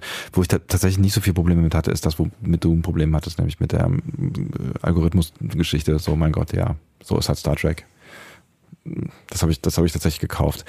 Und ähm, ich kann mich nur anschließen. Diese Folge war extrem voll, war mega gut komponiert. Ich fand sie mega spannend. Es sind Dinge passiert, mit denen ich nie gerechnet hätte, die ich ja eben sogar verdrängt hätte. Also, dass die Sarkophagus draufgeht. Äh, Das war, das war wirklich ein Schockmoment tatsächlich. Auch, wie gesagt, Nochmal jetzt gerade. Ne, auch ja, auch eben gerade nochmal. auch, auch, auch, ähm, wenn, wenn die Handlung natürlich so ein bisschen drauf zuläuft, wie ich eben schon gesagt habe, aber war das nochmal so ein, fand ich auch ein mutiger Move für die, für die Serienerzählung, einfach mal uns da auch Leute zu nehmen, an die wir uns gewöhnt haben und die, von denen ich ausgegangen bin, uns noch lange begleiten werden. Kurz gesagt, also ich bin auch auf jeden Fall bei einer neuen. Sehr schön. Also das, ich, ja, Ich bleibe mal bei einer neuen. Also ich äh, würde fast dazu tendieren, dass es vielleicht sogar die beste Folge war, die ich gesehen habe. Aber das, das würde ich, würde ich, ich würde sie nochmal abhängen auch, lassen. Das kann auch bei mir sein, aber Ja. sie, also Sie ist halt nicht, die ist, wie du schon sagtest, sie ist noch nicht perfekt. Ne? Also Mhm. sie ist, ich weiß noch nicht, ob es die perfekte Folge gibt. Ähm, aber ich finde, hat, sie hat extrem viel richtig gemacht und das war mit einer der Folgen, die mich vielleicht am meisten von vornherein in ihren Bann gezogen hat. So, also ich war wirklich sehr, sehr drin. Ja, super.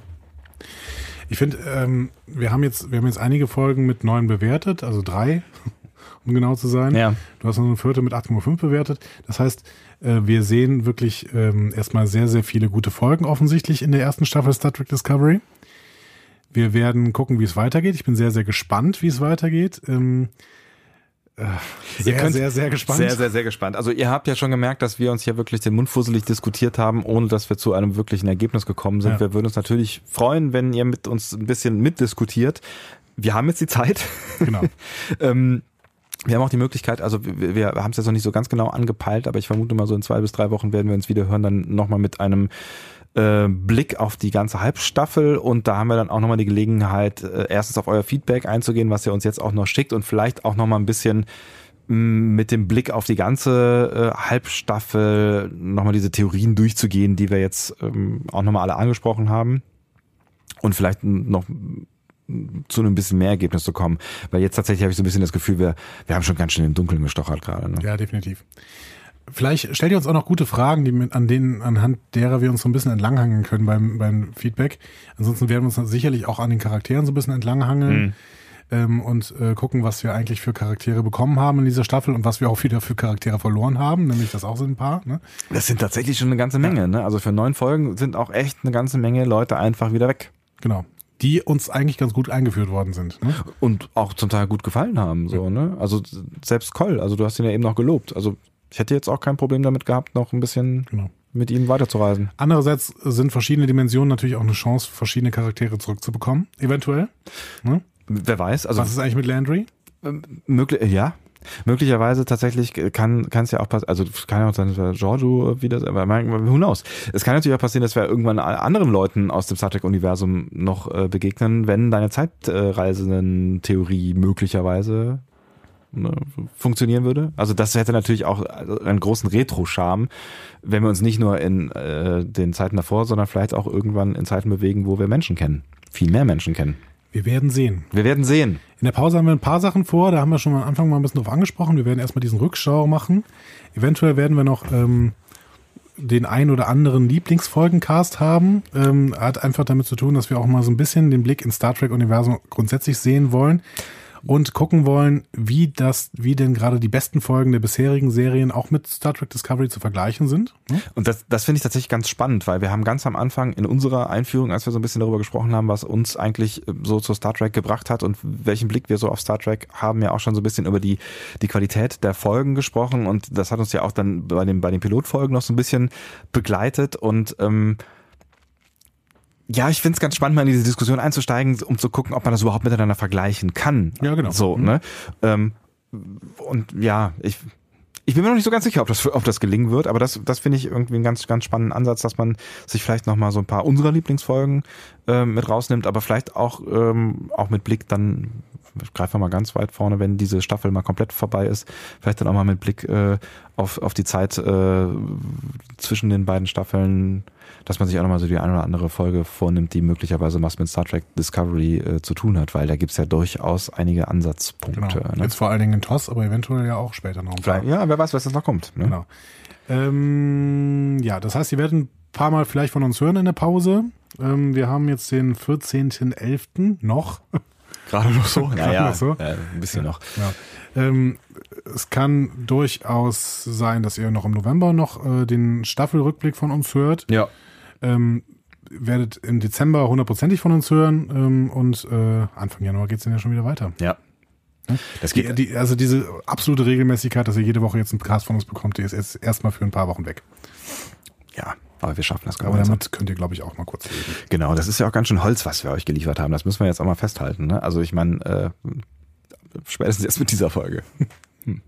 Also ein bisschen, ein bisschen Entwöhnung, aber wir freuen uns natürlich trotzdem darüber, wenn ihr Bock habt, mit uns noch ein bisschen weiter zu diskutieren über diese Folge. Gerne auch schon mal in den Review auf die ganze Halbstaffel gehen. Ähm, können wir gerne auch schon mal so ein bisschen drüber quatschen und das werden wir dann in den nächsten Wochen mit einer nächsten Folge Discovery Panel intensivieren. Schreibt uns also bei Facebook unter Discovery Podcast. Oder auf Twitter at Panel Discovery. Oder auf, am liebsten natürlich immer auf unserer Website, wo auch mittlerweile sehr, sehr rege diskutiert wird, www.discoverypanel.de. Nicht, weil wir die anderen Netzwerke nicht auch mögen und schätzen und da nicht auch unterwegs sind, aber es, äh, es hat sich jetzt so ein bisschen ähm, herausgestellt, dass es eigentlich ganz schön ist, wenn die Diskussionen so ein bisschen gebündelt stattfinden, weil dann kann man auch noch mehr miteinander diskutieren. Und zuletzt, wenn ihr uns irgendwas Geheimes äh, mitteilen wollt, könnt ihr uns dann auch schreiben unter info at äh, discoverypanel.de. Das erstmal so von uns zur ersten Halbstaffel Star Trek Discovery. Mann, das ging schnell, ne? Heute vor allen Dingen. Ging Heute ging richtig schnell. Deswegen würde ich vorschlagen, wir lösen euch jetzt auch mal in den Abend, in den Tag, in den Morgen, wo auch immer ihr uns jetzt hören mögt, freuen uns auf euer Feedback und wünschen euch alles Gute, bis wir uns wieder hören. Und das wird bald der Fall sein. Macht's gut. Bis denn. Tschüss. Tschüss.